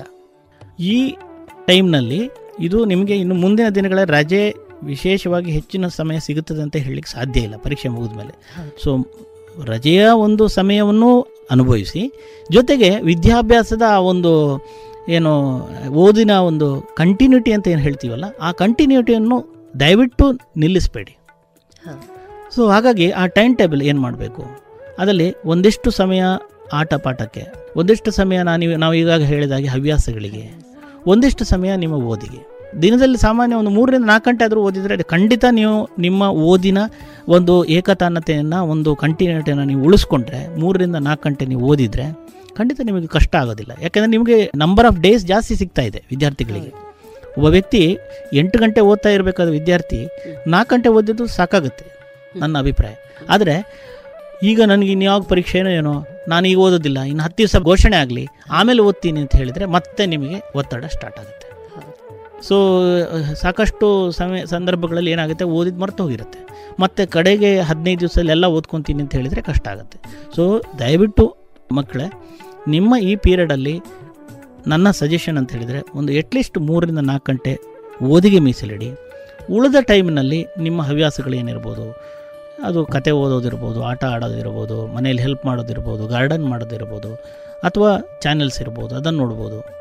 ಯೂಟ್ಯೂಬ್ಗಳಲ್ಲಿ ಎಜುಕೇಟಿವ್ ವಿಡಿಯೋಸ್ ಇರ್ತವೆ. ಮಾನ್ಯ ಘನ ಸರ್ಕಾರ ಈಗಾಗಲೇ ನಿಮಗೆ ಚಂದನ ಟಿ ವಿಯಲ್ಲಿ ಕೋಚಿಂಗ್ ಅಂತ ಹೇಳ್ತಕ್ಕಂಥ ಒಂದು ಒಳ್ಳೆಯ ವಿಷಯಗಳನ್ನು ನಡೆಸ್ತಾ ಇದೆ. ಅದರಲ್ಲೂ ಕೂಡ ಭಾಗಿಯಾಗ್ಬೋದು.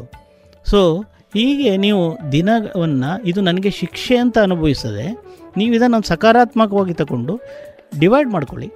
ಎಷ್ಟೊತ್ತಿಗೂ ಓದಬೇಕಾ ನಾನು ಇಷ್ಟು ಸಮಯ ಓದಬೇಕಾ ಹೇಳುವ ಹತಾಶೆ ಮಾಡ್ಕೊಳ್ಬೇಡಿ.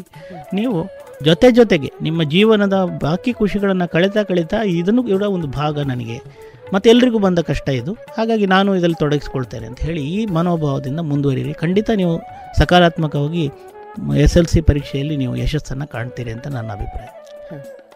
ತಾವು ಮಾತಾಡ್ತಾ ವಿವಿಧ ಮಾಧ್ಯಮಗಳ ಕುರಿತು ಉಲ್ಲೇಖ ಮಾಡಿದ್ರಿ.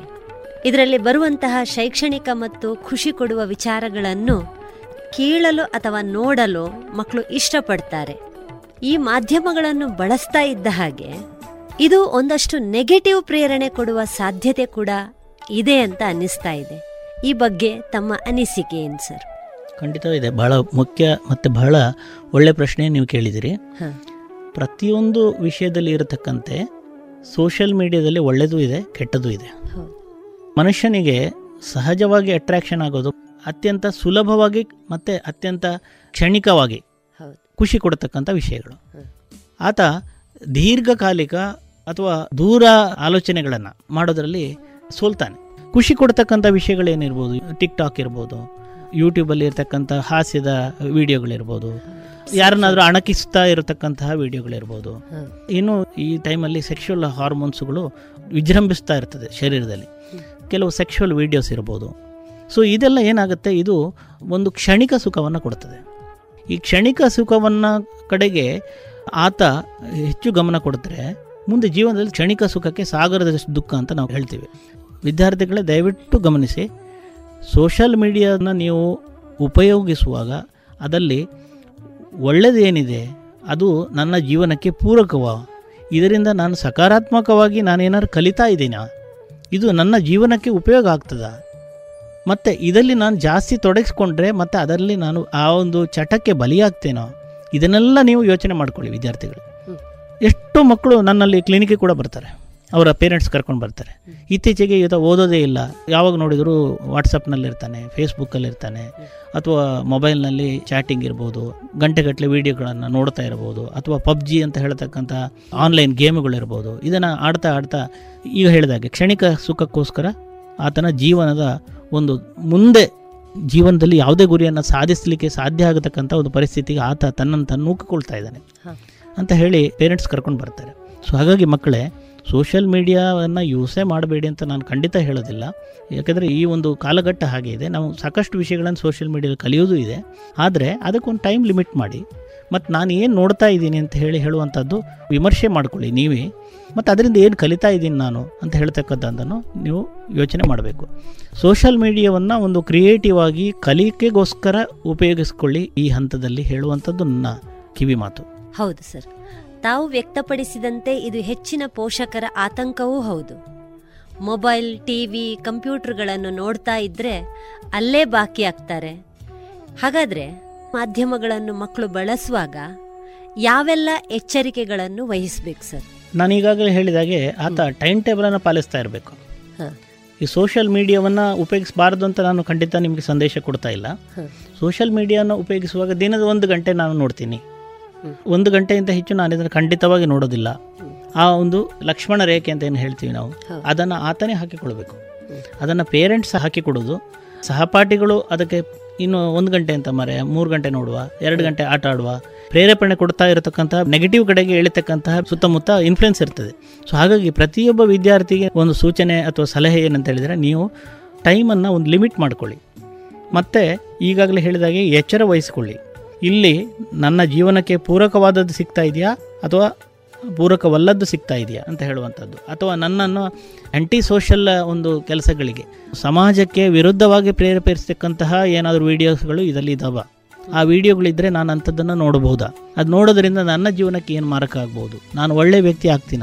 ಕೆಟ್ಟ ವ್ಯಕ್ತಿ ಆಗ್ತಾನೆ? ಈ ಥರ ಒಂದು ವಿಮರ್ಶೆಗಳನ್ನು ಪ್ರತಿಯೊಬ್ಬ ವಿದ್ಯಾರ್ಥಿ ಮಾಡ್ತಕ್ಕಂಥ ಲಾಜಿಕಲ್ ಥಿಂಕಿಂಗ್ ಅಂತೇಳಿ ಅದನ್ನು ಎಲ್ಲ ವಿದ್ಯಾರ್ಥಿಗಳು ಬೆಳೆಸಿಕೊಳ್ಬೇಕು. ಈ ಲಾಜಿಕಲ್ ಥಿಂಕಿಂಗನ್ನು ಸಮಾಜಕ್ಕೆ ನಾನು ಪೂರಕವಾಗಿದ್ದೀನ ಅಥವಾ ವಿರುದ್ಧವಾಗಿದ್ದೀನ ಅಂತ ಹೇಳುವಂಥದ್ದು ಯೋಚನೆ ಮಾಡ್ತಾ ಸೋಷಿಯಲ್ ಮೀಡಿಯಾವನ್ನು ಇದು ಮಾಡ್ಕೊಳ್ಳಿ. ಮತ್ತು ನೀವು ಕೇಳಿದ ಹಾಗೆ ವಿದ್ಯಾರ್ಥಿಗಳೇ, ನಿಮ್ಮ ತಂದೆ ತಾಯಿ ತಾಯಿಯಂದ್ರಲ್ಲೂ ಕೂಡ ಆತಂಕ ಇರುತ್ತೆ. ನೀವು ಸೋಷಿಯಲ್ ಮೀಡಿಯಾನ ಹೆಚ್ಚಾಗಿ ಉಪಯೋಗಿಸೋದ್ರಿಂದ. ಸೊ ಹಾಗಾಗಿ ನಾನು ಈ ಒಂದು ಕೆಲಸ ಮಾಡ್ತಾ ಇರೋದರಿಂದ ನನ್ನ ತಂದೆ ತಾಯಿಗೆ ನಾನು ನೋವು ಕೊಡ್ತಾ ಇದ್ದೀನಿ. ನನ್ನನ್ನು ಮೆಚ್ಚುತ್ತಾ ಇರತಕ್ಕಂತಹ ಸಂಬಂಧಿಕರಿರ್ಬೋದು, ಗುರುಗಳಿರ್ಬೋದು, ಅವರ ಆಶಯಕ್ಕೆ ವಿರುದ್ಧವಾಗಿ ನಾನು ವರ್ತಿಸ್ತಾ ಇದ್ದೇನೆ. ಅದನ್ನೆಲ್ಲ ಸ್ವಲ್ಪ ಯೋಚನೆ ಮಾಡಿದಾಗ ನಿಮಗೆ ಗೊತ್ತಾಗುತ್ತೆ ವಿದ್ಯಾರ್ಥಿಗಳೇ. ಇದು ನನ್ನ ಸೋಷಿಯಲ್ ಮೀಡಿಯಾ ಇನ್ವಾಲ್ವ್ಮೆಂಟ್ ಜಾಸ್ತಿ ಆಗ್ತಾ ಇದೆ. ನಾನು ಇಷ್ಟೊಂದು ಮಾಡಬಾರ್ದು ಅಂತ ಹೇಳೋದು ನಿಮಗೆ ಗೊತ್ತಾಗುತ್ತೆ. ಈ ಲಾಜಿಕಲ್ ಥಿಂಕಿಂಗನ್ನು ನೀವು ಬೆಳೆಸ್ಕೊಳ್ಳಿ. ಮತ್ತು ಎಷ್ಟೋ ಸಂದರ್ಭಗಳಲ್ಲಿ ನಮಗೆ ಚಟವಾಗಿಬಿಡುತ್ತೆ. ಕೆಲವು ಸತಿ ಒಂದು ಗಂಟೆ ನೋಡಬೇಕು ಅಂತ ಹೇಳಿದ್ದು ಅದು ಒಂದೂವರೆ ಆಗ್ತದೆ, ಎರಡು ಗಂಟೆ ಆಗ್ತದೆ, ಮೂರು ಗಂಟೆ ಈ ಥರ ಆಗ್ತಾ ಇದ್ದರೆ ನೀವು ಮಾತಾಡಬೇಕು ಪೇರೆಂಟ್ಸ್ ಹತ್ರ. ನನಗೆ ಅದರಿಂದ ನನಗೆ ಹೊರಗೆ ಬರಲಿಕ್ಕೆ ಆಗ್ತಾ ಇಲ್ಲ. ನನಗೆ ಹೆಲ್ಪ್ ಬೇಕು. ನಾನು ಇದರಿಂದ ಹೇಗೆ ಹೊರಗೆ ಬರೋದು? ನಿಮ್ಮ ಮನೆ ಮನೆಗಳಲ್ಲಿ ಮಾತಾಡ್ಕೊಳ್ಬೇಕು ಸಮಸ್ಯೆಗಳಿದ್ದಾಗ. ಒಂದು.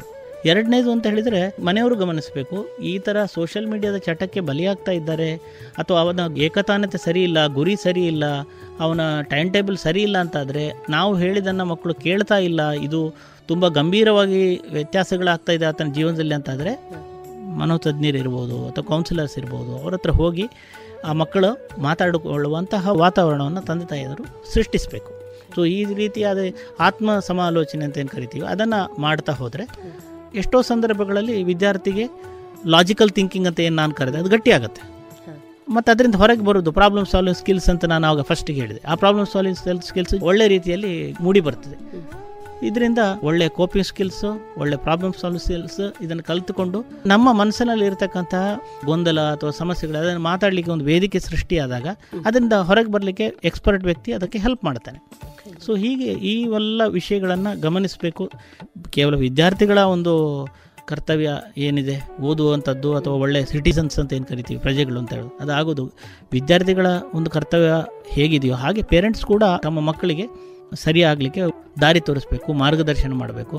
ಅಸಹಾಯಕರಾಗಿ ಅಯ್ಯೋ ಹೀಗಾಗ್ತಿದೆ ಅಂತ ಹೇಳಿ ಸುಮ್ಮನೆ ಕೂತ್ರೆ ಆಗಲ್ಲ ಅಂತ ಹೇಳುವಂಥದ್ದನ್ನು ನಾವು ಹೇಳಲಿಕ್ಕೆ ಇಷ್ಟಪಡ್ತೇವೆ ಈ ಲಾಕ್ಡೌನ್ ಸಮಯ ಮಾತ್ರವಲ್ಲದೆ ಇತರ ಸಮಯಗಳನ್ನು ಕೂಡ ನಾವು ಗಮನಿಸುತ್ತಿದ್ದಂತೆ ಮಕ್ಕಳ ವರ್ತನೆಯಲ್ಲಿ ಬದಲಾವಣೆಗಳು ಕಂಡು ಬಂದಾಗ ವೈದ್ಯಕೀಯ ನೆಲೆಯಲ್ಲಿ ಅಥವಾ ತಜ್ಞರಲ್ಲಿ ಆಪ್ತ ಸಲಹೆ ಪಡೆಯಬೇಕು ಅಂತ ಹೇಳಿದ್ರಿ. ಹೌದು. ಆದರೆ ವೈದ್ಯರಲ್ಲಿ ಹೋದ್ರೆ ನನ್ನನ್ನು ರೋಗಿ ಅಂತ ತಿಳ್ಕೊಳ್ತಾರೆ ಎಂಬ ಆಲೋಚನೆ ಬರುವ ಸಾಧ್ಯತೆ ಇದೆಯಾ? ಆಲೋಚನೆ ಬಂದರೆ ಅದನ್ನು ಹೇಗೆ ನಿರ್ವಹಿಸಬೇಕು? ಭಾಳ ಒಳ್ಳೆ ಪ್ರಶ್ನೆ. ಇದು ಸಾಮಾನ್ಯವಾಗಿ ಹೆಚ್ಚಿನ ಮನೆ ಮನೆಗಳಲ್ಲಿ ಇರತಕ್ಕಂತಹ ಒಂದು ಸಮಸ್ಯೆ ಇದು. ಆಪ್ತ ಸಮಾಲೋಚಕರ ಹತ್ರ ನಾನು ಹೋದರೆ ಮನೋತಜ್ಞರ ಹತ್ರ ನಾನು ಹೋದರೆ ನಾನು ಸಮಸ್ಯೆಯಿಂದ ಬಳಲ್ತಾ ಇರತಕ್ಕಂತಹ ವ್ಯಕ್ತಿ ಅಂತ ಗುರುತಿಸ್ತಾರೋ ನಾನು ಮಾನಸಿಕ ರೋಗಿಯೋ ಈ ರೀತಿಯಾದಂತಹ ಒಂದು ಕಲ್ಪನೆಗಳು ಈ- ರೀತಿಯಾದಂತಹ ನೆಗೆಟಿವ್ ಭಾವಗಳು ಮನೆ ಮನೆಗಳಲ್ಲಿ ಇರ್ತದೆ.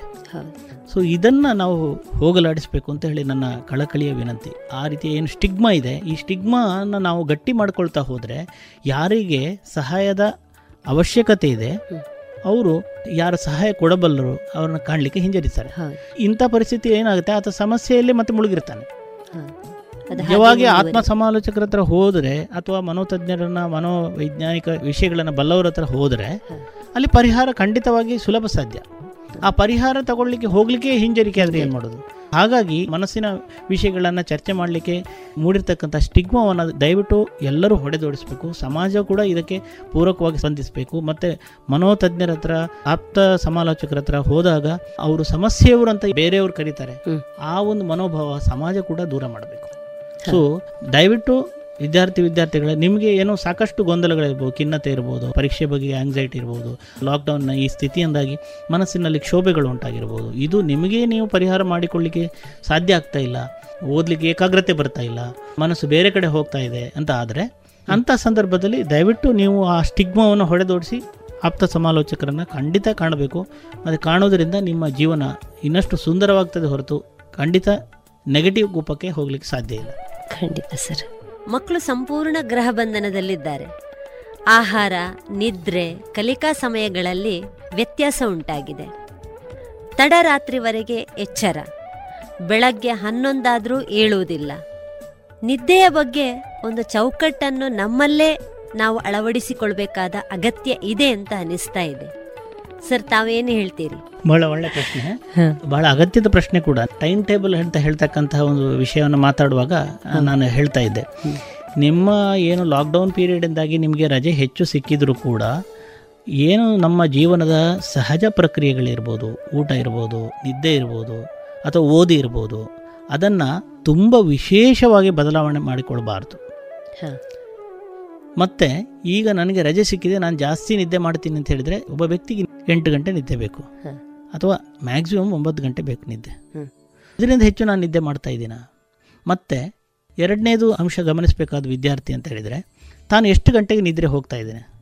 ಎಷ್ಟೋ ಮನೆಗಳಲ್ಲಿ ವಿದ್ಯಾರ್ಥಿ ಓದೋದು ಅಂತ ಹೇಳಿ ಅಥವಾ ಸೋಷಿಯಲ್ ಮೀಡಿಯಾದಲ್ಲಿ ತೊಡಗಿಸ್ಕೊಳ್ಳೋದು ಅಂತ ಹೇಳಿಯೋ ಅಥವಾ ವಾಟ್ಸಪ್ ನೋಡೋದಿರ್ಬೋದು ಅಥವಾ ಟಿ ವಿ ನೋಡೋದಿರ್ಬೋದು ಅಂತ ಹೇಳಿ ಮಲಗುವಾಗಲೇ ಒಂದು ಗಂಟೆ ಎರಡು ಗಂಟೆ ಮಾಡ್ತಾರೆ. ಹೌದು. ಇದಕ್ಕೆ ಸ್ಲೀಪ್ ಸೈಕಲ್ ಅಂತ ನಾವು ಕರಿತೀವಿ. ಈ ಎರಡು ಗಂಟೆಗೆ ಮಲಗಿದವನಿಗೆ ಆರು ಗಂಟೆಗೆ ಹೇಳಲಿಕ್ಕೆ ಆಗ್ತದ? ಸಾಧ್ಯ ಆಗುದಿಲ್ಲ. ಎರಡು ಗಂಟೆಗೆ ಮಲಗಿದವ ಹನ್ನೊಂದು ಗಂಟೆಗೆ ಹೇಳ್ತಾನೆ. ಅಥವಾ ಹತ್ತು ಗಂಟೆಗೆ ಹೇಳ್ತಾನೆ. ಸೊ ಈ ರೀತಿಯಾದಂತಹ ನಿಮ್ಮ ಸ್ಲೀಪ್ ಸೈಕಲನ್ನು ಆಲ್ಟರ್ ಮಾಡೋದು ಆರೋಗ್ಯಕ್ಕೆ ಹಾನಿಕರ.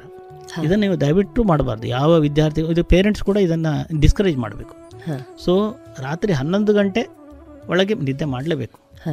ಬೆಳಗ್ಗೆ ಒಂದು ಏಳು ಗಂಟೆ ಮ್ಯಾಕ್ಸಿಮಮ್ ಆಯಿತು ರಜೆ ಅಂತಾದರೆ ಒಂದು ಏಳುವರೆ. ಅಷ್ಟಲಿವರೆಗೆ ನಿದ್ದೆ ಮಾಡಲಿ.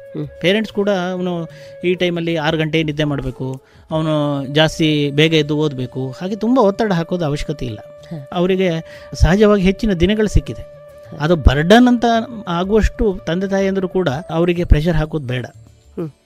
ಮಲಗೋ ಸಮಯದಲ್ಲಿ ಮಲಗಲಿ. ಬಟ್ ಸ್ಲೀಪ್ ಸೈಕಲನ್ನು ಆಲ್ಟರ್ ಮಾಡಬಾರ್ದು. ಇದು ಆರೋಗ್ಯಕರ ಅಲ್ಲ.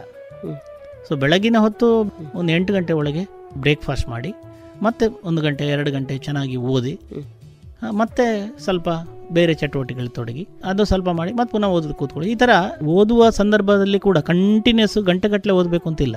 ನೀವು ಅದನ್ನು ಡಿವೈಡ್ ಮಾಡ್ಕೊಳ್ಳಿ. ನಾನು ಬೆಳಗ್ಗೆ ಒಂದು ಒಂದೂವರೆ ಗಂಟೆ ಓದ್ತೀನಿ ಮಧ್ಯಾಹ್ನ ಮೇಲೆ ಒಂದು ಒಂದೂವರೆ ಗಂಟೆ ರಾತ್ರಿ ಒಂದು ಒಂದೂವರೆ ಗಂಟೆ ಓದ್ತೀನಿ. ಆಗ ನಿಮಗೂ ಬರ್ಡನ್ ಅಂತ ಅನಿಸೋದಿಲ್ಲ. ಉಳಿದ ಟೈಮಲ್ಲಿ ನೀವು ಬೇರೆ ಕೆಲಸಗಳನ್ನು ಮಾಡ್ಬೋದು. ಸೊ ನನ್ನ ಸಂದೇಶ ಏನಂತ ಹೇಳಿದರೆ ಮೂಲಭೂತವಾದ ಮನುಷ್ಯನ ಸ್ಲೀಪ್ ಸೈಕಲನ್ನು ಆಲ್ಟರ್ ಮಾಡೋದು ಬೇಡ.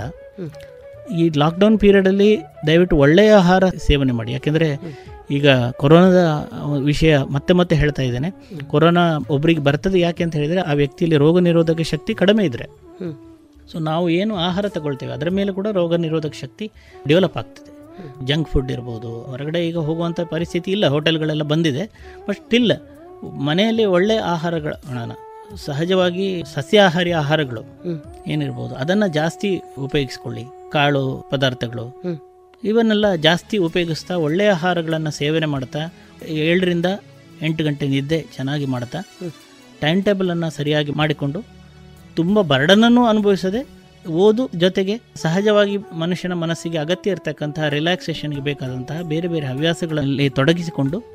ಮುಂದುವರ್ತಾ ಹೋದರೆ ಖಂಡಿತ ಪೋಷಕರಿಗೂ ನೋವು ತರೋದಿಲ್ಲ, ವಿದ್ಯಾರ್ಥಿಗಳಿಗೂ ಹೆಚ್ಚು ಬರ್ಡನ್ ಆಗೋದಿಲ್ಲ ಹೌದು ಅವರ ಮುಂದಿನ ಭವಿಷ್ಯಕ್ಕೂ ಅದೊಂದು ಸಕಾರಾತ್ಮಕವಾಗಿ ಸಹಾಯ ಆಗ್ತದೆ. ಎಸ್ ಎಸ್ ಎಲ್ ಸಿ ಪರೀಕ್ಷೆ ನಿಗದಿತ ಸಮಯಕ್ಕೆ ನಡೆಯಲಿಲ್ಲ. ಆಗ ನಡೆದಿದ್ರೆ ಚೆನ್ನಾಗಿ ಬರಿಬಹುದಿತ್ತು. ಈಗ ಎಲ್ಲ ಮರೆತು ಹೋಗಿದೆ. ಯಾವ ರೀತಿಯ ಪ್ರಶ್ನೆ ಬರಬಹುದು? ಬರೆಯುವಾಗ ಮರ್ತು ಹೋದ್ರೆ ಅಬ್ಬಾ ಭಯ ಆಗ್ತಾ ಇದೆ ಅನ್ನುವ ಆತಂಕದ ಮಾತುಗಳು ಮಕ್ಕಳಲ್ಲಿ ಕೇಳಿ ಬರ್ತಾ ಇದೆ. ಈ ಭಯವನ್ನು ಹೋಗಲಾಡಿಸ್ಲಿಕ್ಕೆ ಅಥವಾ ಅದನ್ನು ನಿರ್ವಹಿಸಲಿಕ್ಕೆ ವಿದ್ಯಾರ್ಥಿಗಳಿಗೆ ನಿಮ್ಮ ಸಲಹೆ ಏನು ಸರ್? ನೀವು ಕೇಳಿದಂತಹ ಈ ಪ್ರಶ್ನೆ ಒಂದು ಸಾಮಾನ್ಯವಾಗಿ ಐವತ್ತರಿಂದ ಎಪ್ಪತ್ತು ಪರ್ಸೆಂಟ್ ವಿದ್ಯಾರ್ಥಿಗಳಿಗೆ ಇದು ಖಂಡಿತವಾಗಿ ಇದ್ದೇ ಇರುತ್ತದೆ. ಈ ಪರೀಕ್ಷಾ ಭಯ ಸ್ವಲ್ಪ ಮಟ್ಟಿಗೆ ಇರುವಂಥದ್ದು ಭಾಳ ಒಳ್ಳೆಯದೆ. ಪರೀಕ್ಷಾ ಭಯ ಇರಲೇಬಾರದು ಅಂತ ನಾವು ಹೇಳೋದಿಲ್ಲ ಯಾವಾಗ ವ್ಯಕ್ತಿಯಲ್ಲಿ ಸಣ್ಣ ಮಟ್ಟಿನ ಒತ್ತಡ ಇರ್ತದೋ ಆ ಸಣ್ಣ ಮಟ್ಟಿನ ಒತ್ತಡ ಇದ್ದರೆ ಮಾತ್ರ ವಿದ್ಯಾರ್ಥಿ ಓದ್ತಾನೆ. ಬಹಳ ಹಗುರವಾಗಿ ಪರೀಕ್ಷೆ ಅಂದರೆ ಆರಾಮ ವಿಷಯ ಖಂಡಿತ ನಾನು ಕೂಲಾಗಿ ಮಾಡ್ತೇನೆ ಹೇಳುವಂಥದ್ದು ಅತಿಯಾದ ಆತ್ಮವಿಶ್ವಾಸ ಅಂತ ಕರಿತೀವಿ ನಾವು ಅದಕ್ಕೆ. ಅತಿಯಾದ ಆತ್ಮವಿಶ್ವಾಸ ಒಳ್ಳೆಯದಲ್ಲ ಹಾಗಾಗಿ ಪರೀಕ್ಷೆಗೆ ಬೇಕಾದಂತಹ ತಯಾರಿ ಇರ್ಬೋದು ಪರೀಕ್ಷೆ ಎದುರಿಸುವಂಥದ್ದಿರ್ಬೋದು ಈ ರೀತಿಯ ಸಂದರ್ಭಗಳಲ್ಲಿ ಸ್ವಲ್ಪ ಮನಸ್ಸಿನಲ್ಲಿ ಪರೀಕ್ಷೆ ಬಗೆಗಿನ ಸೀರಿಯಸ್ನೆಸ್ ಮೂಡಬೇಕು ಅಂತಾದರೆ ಸಣ್ಣ ಭಯ ಇರಲೇಬೇಕು. ಆ ಸಣ್ಣ ಭಯ ಆತನನ್ನು ಓದಿಸಲಿಕ್ಕೆ ಪ್ರೇರೇಪಿಸ್ತದೆ. ಎಚ್ಚರ ಅಂತ ಕರಿಬೋದು. ಈ ಜಾಗೃತಿ ಒಂದು ಮನೋಭಾವವನ್ನು ಅದು ಮೂಡಿಸ್ತದೆ. ಪರೀಕ್ಷಾ ಭಯ ಒಂದು ರೀತಿಯಲ್ಲಿ ಒಳ್ಳೆಯದೇ ಆದರೆ ಈ ಪರೀಕ್ಷಾ ಭಯ ಒಳ್ಳೆದಿದ್ದರೂ ಕೂಡ ಅದು ಅತಿ ಆಗಬಾರ್ದು. ಅತಿ ಆದರೆ ವಿದ್ಯಾರ್ಥಿಯ ಮನಸ್ಸಿನಲ್ಲಿ ಪ್ರಾರಂಭದಲ್ಲಿ ಹೇಳಿದಾಗೆ ಹಾರ್ಮೋನಲ್ ವೇರಿಯೇಷನ್ ಆಗ್ತದೆ. ಹಾರ್ಮೋನಲ್ ವೇರಿಯೇಷನ್ ಆದಾಗ ಮನಸ್ಸನ್ನು ಸುಸ್ತುಗೊಳಿಸ್ತದೆ ಮನುಷ್ಯನ ಮನಸ್ಸು ನಿರಾಳವಾಗಿರಬೇಕು. ಯಾವುದೇ ಒಂದು ಕೆಲಸವನ್ನು ಮಾಡಬೇಕಾದ್ರೆ ಉದಾಹರಣೆಗೆ ಪರೀಕ್ಷೆಯ ಬಗ್ಗೆ ಮಾತಾಡುವ. ಪರೀಕ್ಷೆಯಲ್ಲಿ ನಾನು ಒಳ್ಳೇದು ಬರೀಬೇಕು. ನಾನು ಚೆನ್ನಾಗಿ ಪರೀಕ್ಷೆಯನ್ನು ಫೇಸ್ ಮಾಡಬೇಕು ಅಂತಾದರೆ ನನ್ನ ಮನಸ್ಸು ನಿರಳ ಇರಬೇಕು. ಒಂದು ರೀತಿಯಲ್ಲಿ ಸಣ್ಣ ಮಟ್ಟಿನ ಭಯವೂ ಇರಬೇಕು. ಜೊತೆಗೆ ಆ ಭಯವನ್ನು ಎದುರಿಸಿಕೊಂಡು ಮನಸ್ಸು ನಿರಳ ಕೂಡ ಇರಬೇಕು. ಇದು ಮುಖ್ಯವಾದ ಒಂದು ಹಂತ. ಪರೀಕ್ಷೆಯನ್ನು ಹೇಗೆ ಫೇಸ್ ಮಾಡಬೇಕು ಅಂತೇಳಿ. ಸೊ ನಿರಾಳವಾಗಿಲ್ಲ ಅಂತಾದರೆ ಹೇಳಿದ ಹಾಗೆ ಈಗಾಗಲೇ ಹಾರ್ಮೋನಲ್ಗಳ ವ್ಯತ್ಯಾಸ ಉಂಟಾಗಿ ಮನುಷ್ಯನ ಮನಸ್ಸನ್ನು ಅದು ಸುಸ್ತುಗೊಳಿಸ್ತದೆ ಮತ್ತು ಏಕಾಗ್ರತೆಯ ಕೊರತೆ ಉಂಟಾಗುತ್ತೆ. ಮತ್ತು ಒಂದು ರೀತಿ ಈ ಭಯ ಮರೆವನ್ನು ಉಂಟು ಮಾಡುತ್ತೆ. ನಾವು ನೀವುಗಳು ಕೇಳಿರ್ಬೋದು ಅಥವಾ ವಿದ್ಯಾರ್ಥಿಗಳಿಗೂ ಈ ರೀತಿಯ ಒಂದು ಸಂದರ್ಭಗಳು ಬಂದಿರ್ಬೋದು. ಎಲ್ಲ ಗೊತ್ತಿತ್ತು ನನಗೆ ಪರೀಕ್ಷೆ ಹಾಲಲ್ಲಿ ಬರೀಲಿಕ್ಕಾಗಲಿಲ್ಲ ಹೊರಗೆ ಬಂದಾಗ ನೆನಪಾಗ್ತಿದೆ. ಇದು ಆತನ ಸ್ವಲ್ಪ ಮಟ್ಟಿಗೆ ಪರೀಕ್ಷಾ ಪೂರ್ವ ತಯಾರಿ. ಆ ಪೂರ್ವ ತಯಾರಿಯಲ್ಲೂ ಸ್ವಲ್ಪ ತೊಂದರೆ ಇರ್ಬೋದು. ಜೊತೆಗೆ ಅತಿಯಾದ ಭಯನೂ ಕಾರಣ ಆಗಿರ್ಬೋದು. ಎರಡು ವಿಷಯಗಳಿಂದಾಗಿ ಆತನಿಗೆ ಪರೀಕ್ಷಾ ಹಾಲ್ನಲ್ಲಿ ಅದನ್ನು ಪ್ರೆಸೆಂಟ್ ಮಾಡಲಿಕ್ಕೆ ಆಗೋದಿಲ್ಲ. ಹಾಗಾಗಿ ಮಕ್ಕಳೇ ನೀವುಗಳು ಗಮನಿಸಬೇಕಾದ್ದು ಅಂತ ಹೇಳಿದರೆ ಈ ಪರೀಕ್ಷಾ ಭಯ ಈ ಹಿಂದಿನ ಪರೀಕ್ಷೆಗಳು ನಿಮಗೆ ಬಂದಿರುತ್ತೆ.